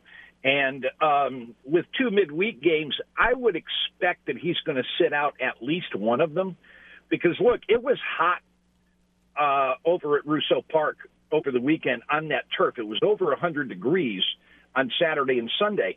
And you're going to face Texas State this weekend with real temperatures in the upper 90s. So Julian probably needs a day off, maybe two, who knows. Uh, I expect that to happen. Um, but, you know, you still got to go out and play. Uh, I think Rice is, you know, they're, they're not going to lay down just like UTA didn't lay down. And we'll we'll see how it all pans out. But it's a big week. You got the two against Rice, and then you've got a showdown over in San Marcos, where Texas State has been really, really good this year. They've been excellent at home. So it's going to be an interesting week. It's going to be an interesting week. How do you think that's going to, with the five games, do you think that's going to uh, force Deggs to adjust his rotation or the playing time? As you you indicated, some guys maybe need a breather. You think that's going to change that at all, or no? Nah, yeah, you know, the only guy I think it, it really might affect is Brock. Um, other than that, I expect them to do what they normally do in the midweek, and and we know which three guys are going out on the weekend. And you know, one of the things we we're seeing a pattern now where Bo Bonds comes in behind Tally. Uh, and so I would expect that Bonds is going to throw. It's going to be on Tuesday. Um, and then after that, you can throw guys Tuesday and Wednesday and bring them back Saturday and Sunday. So I, I don't know how much different it's going to be, but we are going to see some arms that we haven't seen in a while, and that's a good thing. We're talking with Jay Walker, longtime voice of the Raging Cajuns. He joins us here in RP3 and Company. All right, bud, let's switch gears. I know you were on the call for baseball and you didn't get to see softball all that much, but they wrap up their regular season with a sweep at ULM, earn the number one seed for the Sun Belt Conference tournament, championship tournament, rather, over in Mobile. 40 plus wins, 18th all time regular season title, third straight. Well, it sure does seem like after some growing pains throughout the season, Gerry Glasco's team kind of came together at the right time. I think this is one of the most impressive championships the Cajuns have ever won. And, and I'll say that very succinctly. Um, you know, when you've got six, seven freshmen in the lineup most days, and one of your top pitchers is a freshman, um, they they had it. You, I think you put it well with growing pains, but to see how much this team has improved from the beginning of the season to now, I think is is just really a story that needs to be told. You know, softball fans, and I think that the average person ho hum another championship, but man, this one's big. And I love to see this team mature the way they did. And you're right, I don't get to see them play very often, but I do a lot of reading and I do a lot of following. And and to watch this team gel and come together the way they have to once again go and outdistance the competition and win a championship. Dude, I'm impressed with that. And and you know, they're going to be the favorite going into Mobile. And I know that you know their RPI is not as strong as usual, all that other garbage. But I, but I'm just here to tell you, this team is going to be a dangerous team when regionals roll around because they're going to be a team that's better than what their RPI says. And I know a lot of fans will be disappointed because they'll probably not host a regional. We may not have a Louisiana team, period, with Tech and LSU and, and UL and McNeese all in contention there. I don't think anyone's going to host.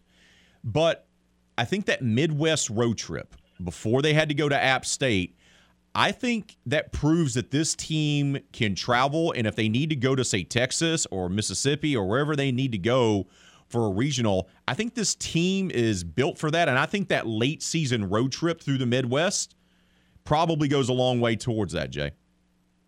Yeah, I, I'm not going to argue with that. I think that there there's some uh, there's some merit in that statement. They, um, you know, they wound up losing a game on the road trip, and that was the one the game at App State. Yeah. But um, other than that, they did it. They did a very good job. And coaches will tell you about road trips that they like them because it's just them and the student athletes. There's no distraction. There's no moms and dads, or very few, uh, and it's and it's them by themselves at the hotel, and and they're not in school that week. I think the coaching staff loves it when it's just them and the student athletes, and they had a chance to do that. And once again, I think they took a step forward during that trip. Jay, appreciate your time as always, brother. Enjoy your road trip over to Texas with the games at Rice and at Texas State, brother. And we'll talk to you next Monday, my friend. I look forward to it. Thanks so much. That's Jay Walker, longtime voice of the Raging Cajuns, breaking it all down. Look, it, th- this could go a long way for the Cajuns baseball team. Rice is not what they used to be, but they're going to push you. That's going to be a nice non conference midweek contest. And then Texas State. Top seed, regular season championship on the line as these two teams are going to battle it out in San Marcos this coming weekend. We got to take a timeout.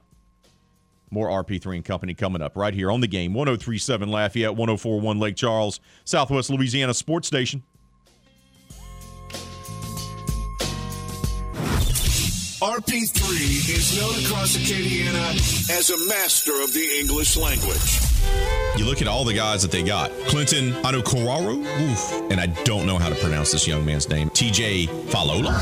More like a master of broken English, that is.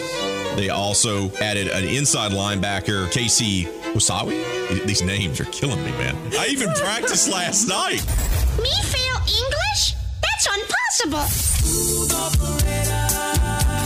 Now back to that silky smooth delivery of RP3 and Company on the game. 1037 Lafayette and 1041 Lake Charles, Southwest Louisiana's sports station.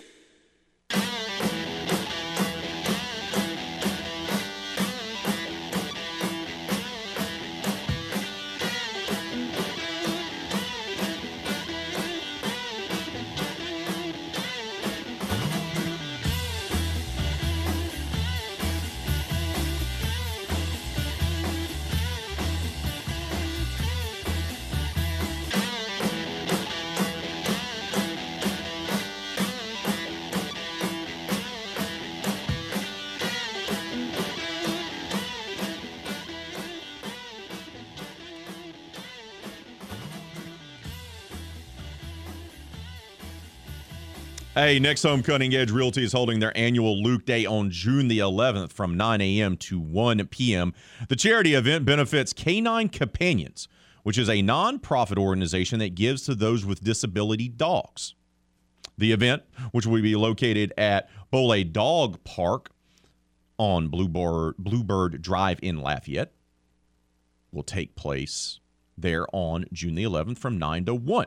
There's going to be a food truck. There's going to be some Kona ice snow cone stand will be on site, plus music, mu- uh, treats, prizes for you and for your pup. All proceeds will be donated to Canine Companions. That's Next Home Cutting Edge Realty's Luke Day held on June the 11th. Well, we have a few minutes to spare here before we bring on James Landreneau, the longtime softball coach at McNeese State University. They earned the one seed for the Southland Conference tournament. Let's talk a little NBA playoffs. Sources do say, by the way, that Denver Nuggets center Nikola Jokic will win his second straight Most Valuable Player award. That's coming out via the four letter network. as for the rest of the playoffs. It was an interesting weekend. It appeared that the two top seeds in both the East and the West were going to cruise to semifinal victories. Miami had jumped out to a 2 0 lead on Philadelphia. James Harden had played awful. Joel Embiid had the orbital fracture and concussion. But credit the 76ers because they fought back. Embiid played a big role in that game three victory. And then give it up to James Harden. I thought this was going to be a gentleman's sweep because you hadn't seen anything from James Harden since he'd been in a 76ers uniform. He typically struggles in the postseason, and they didn't have Embiid. I thought Miami, the better coach team, would have won this in five, maybe six. But I thought it was going to be five.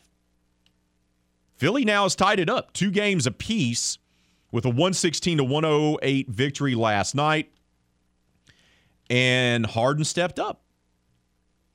And credit him for that because he stepped up in a big way for his team, scoring 31 points, 6 of 10 from three point range. He had one of those old school vintage James Harden nights.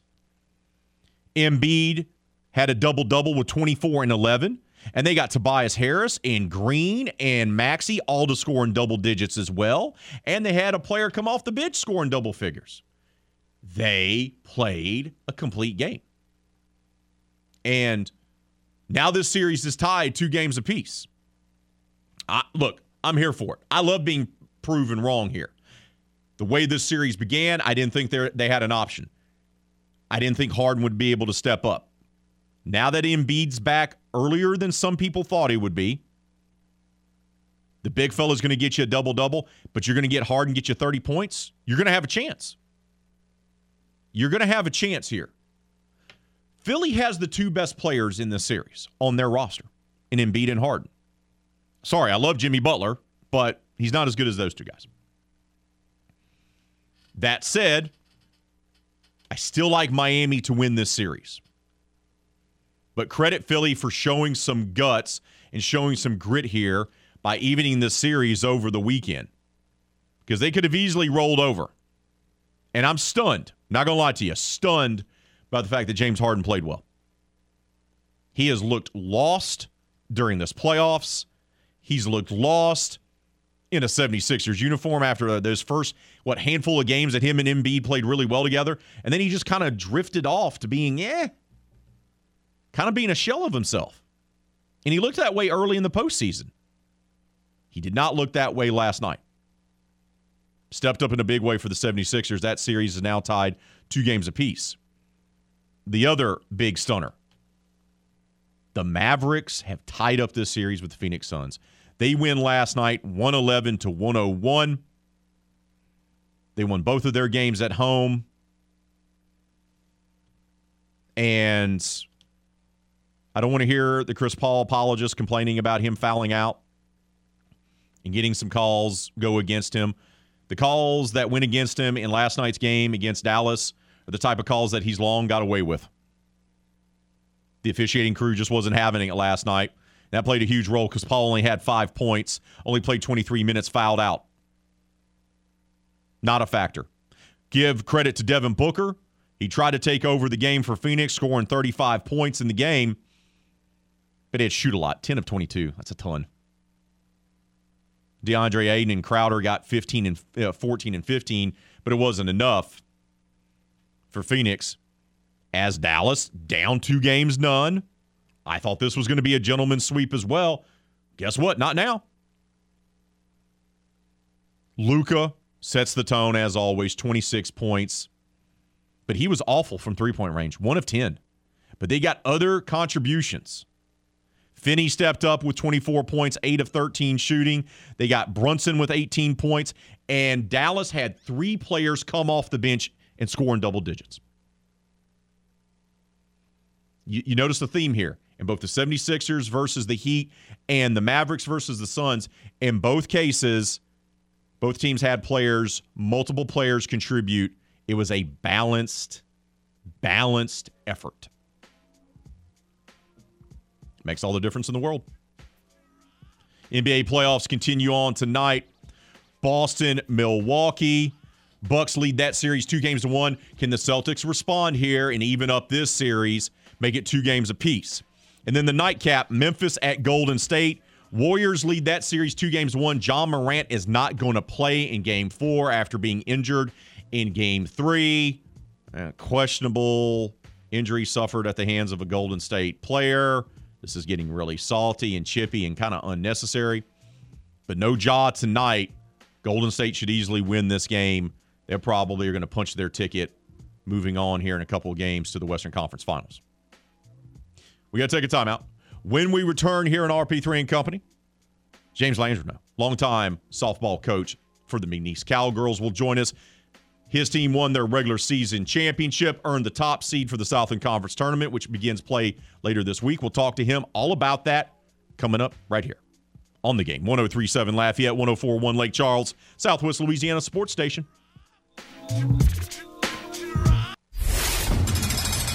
Time to open up the vault for the games this day in sports history. May 9th, 1984. The Chicago White Sox defeat the Milwaukee Brewers 7 6 in a 25 inning game that began the day before. It's tied for the second longest game in MLB history, second only to a 26 inning game in 1920 between the Brooklyn Robins and Boston Braves.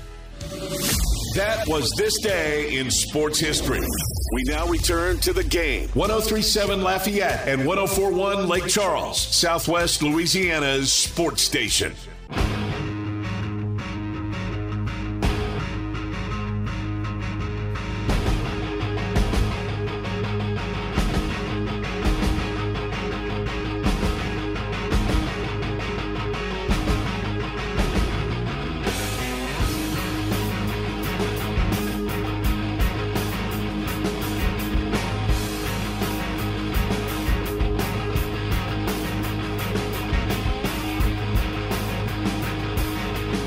Don't go through another summer with that awful joint pain. Call QC Kinetix right now.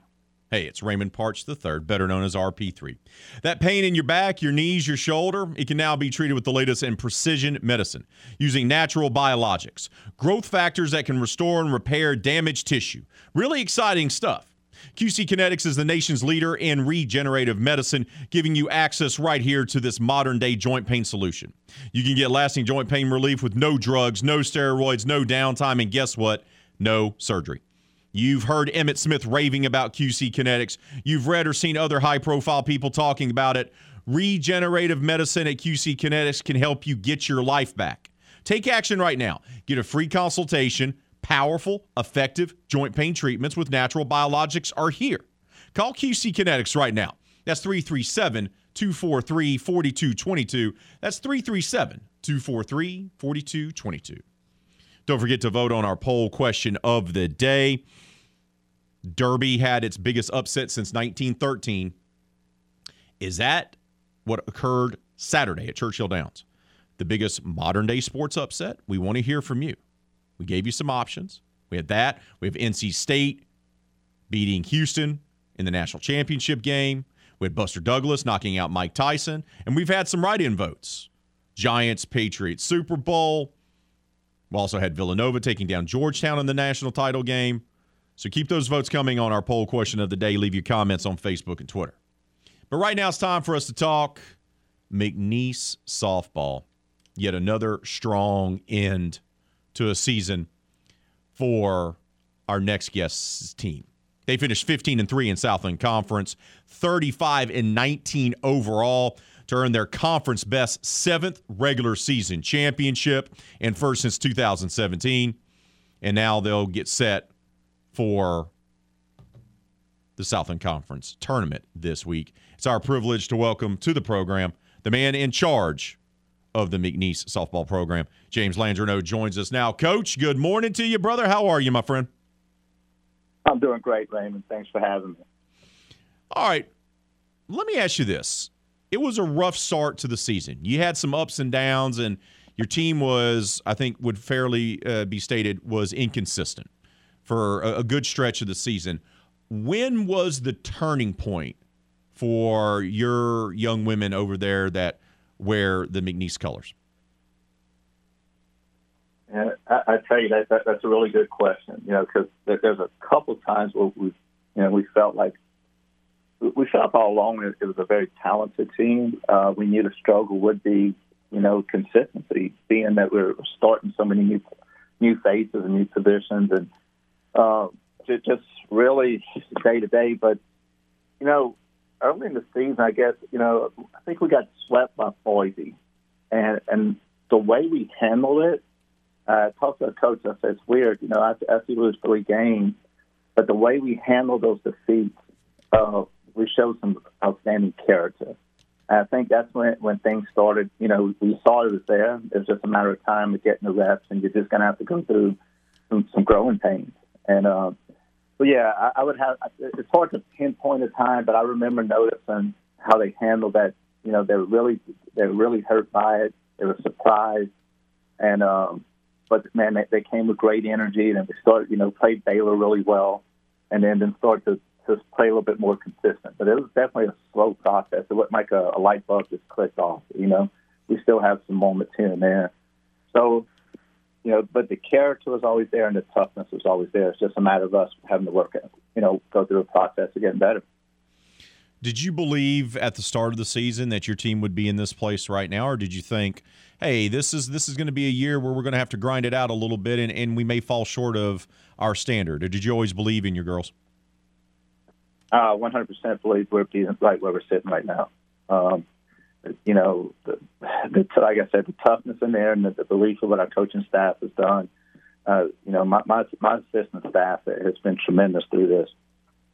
Stayed poised, stayed true to process. We know it's a long season.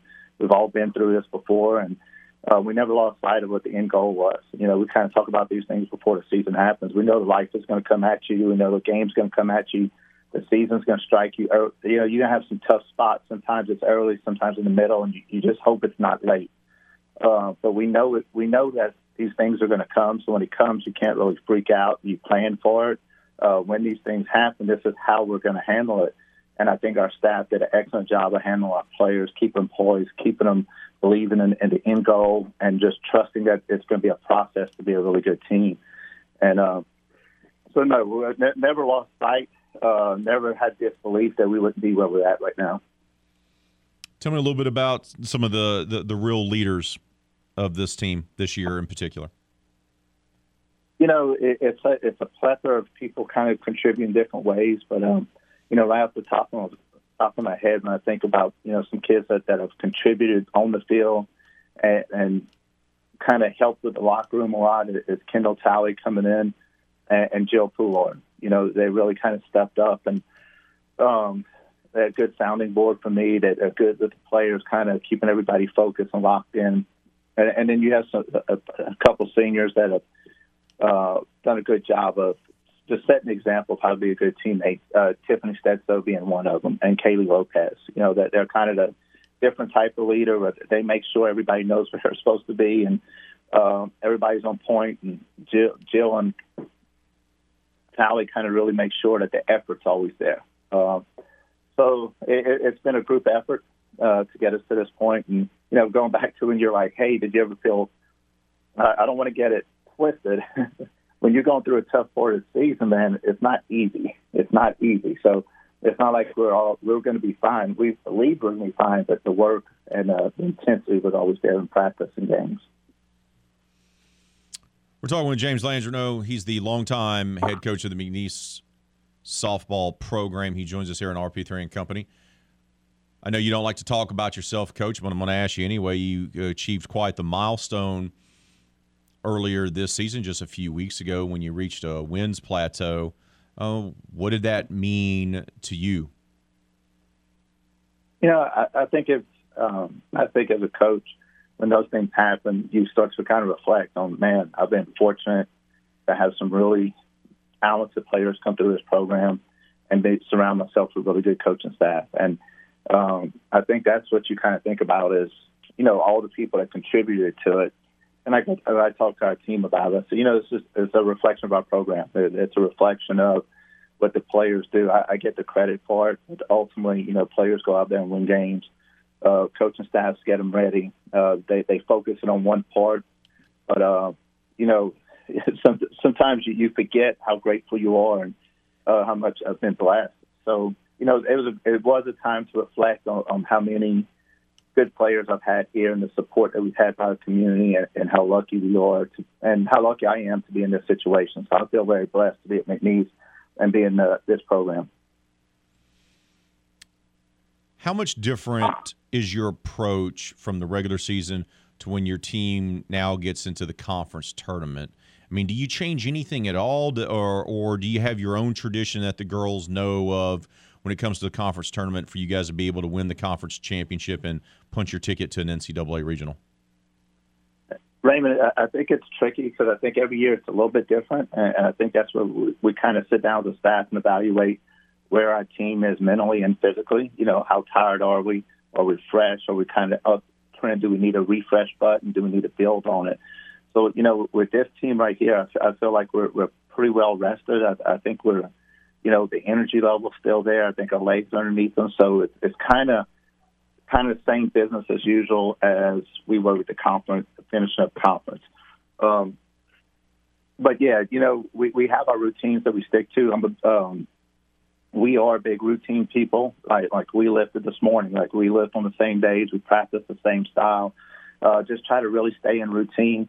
We do talk about the moments, and, and you know, there's way more energy in the effort level. You know, when you get out there, you can't deny that there's a little bit more on stake. You know, and I think we don't we don't shy from it. We talk about it, but we talk about how to handle those moments and get yourself back to a present moment while playing if the game starts to speed up on you. But really, it's just this week is kind of preparing them for what it's going to feel like to be out there for the new players that haven't been in that situation. And then that's it. But, but everything else is pretty much business as usual. The team meetings uh, go about the same. The scouting reports, how we lift, how we wake up, how we eat breakfast, all those things stay on, on track. How different is it going into the conference tournament as the top overall seed compared to being one of the, you know, a two seed or three seed or a four seed? Does it change your mindset at all?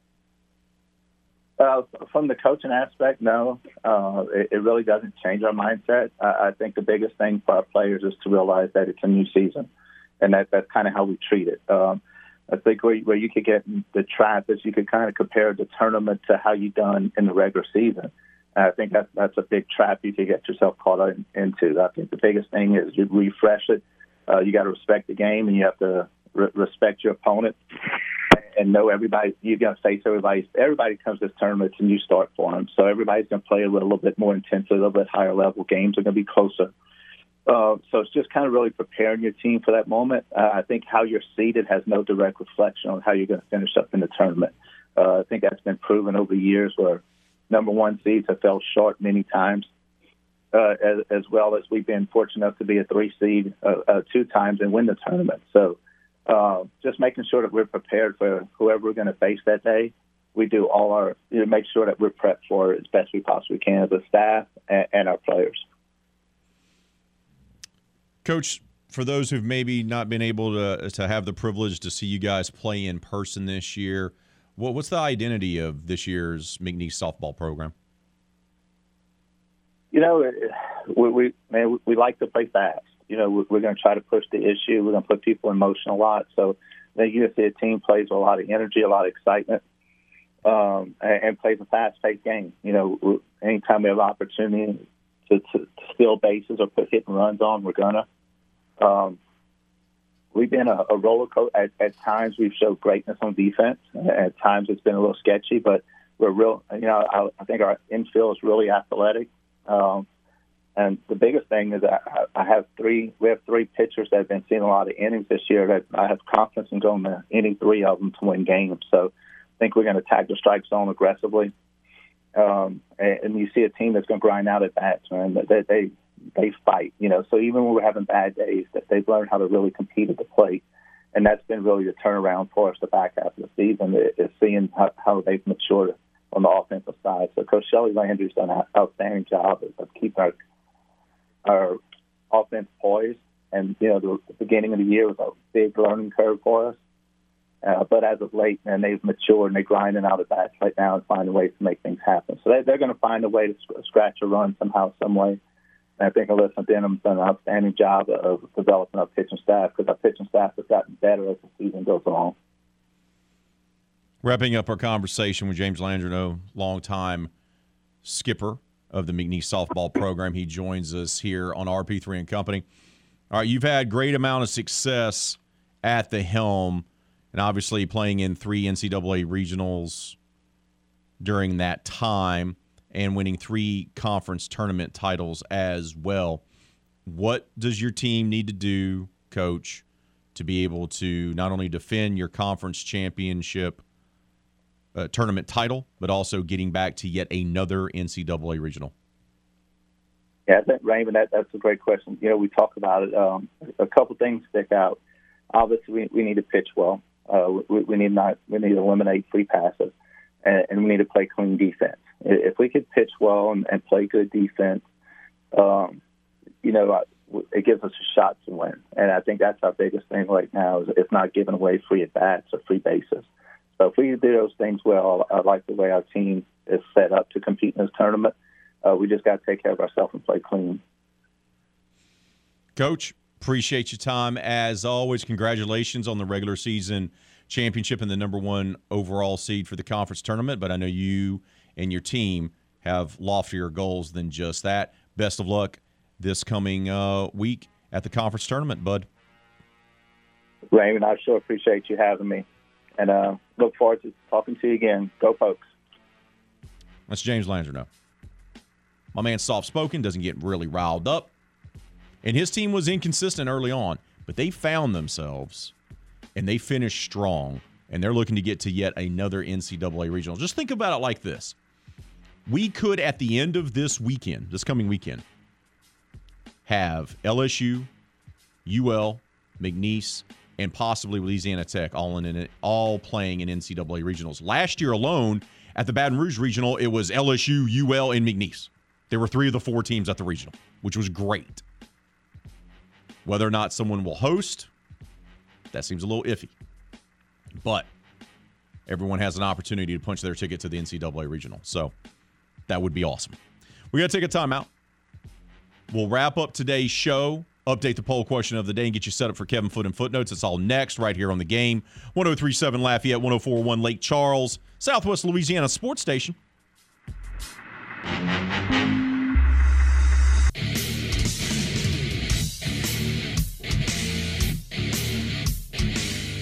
The game 1037 Lafayette and 1041 Lake Charles wants to take you out to the ball game with our latest Astros weekend getaway.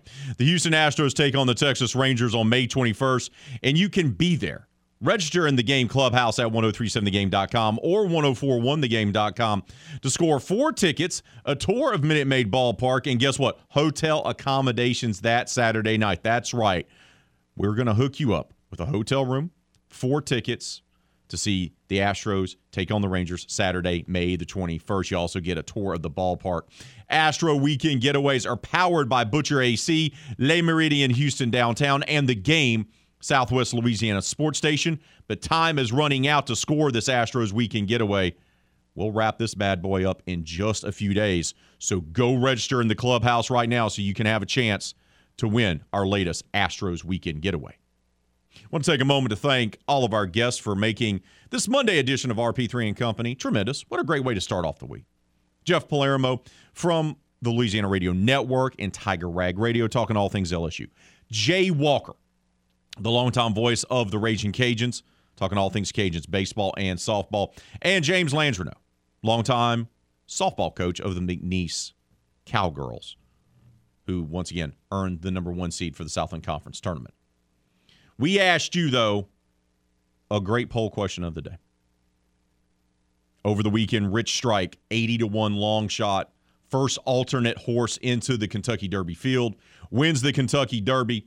Biggest upset odds wise at the Derby, Churchill Downs, since 1913. That's been a while. What is the biggest modern era sports upset? There's been plenty of them. And we asked you winning the vote with 42% of the vote today.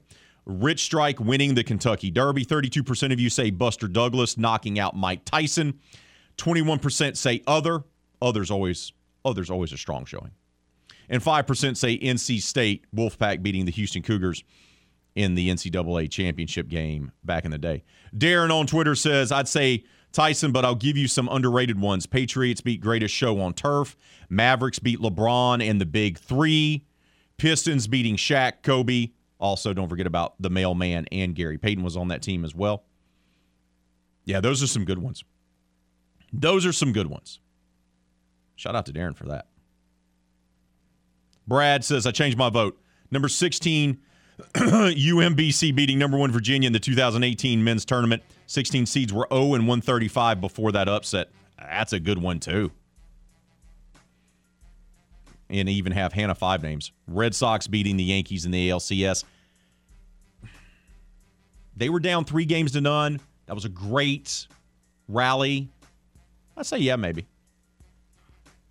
For the producer extraordinaire, Hannah Five Names, I'm Raymond Parks III, better known as RP3. We'll do it all again tomorrow, 6 to 9. But until then, be safe out there, be kind to one another. Kevin Foote and Footnotes is up next, right here on the game, Southwest Louisiana Sports Station.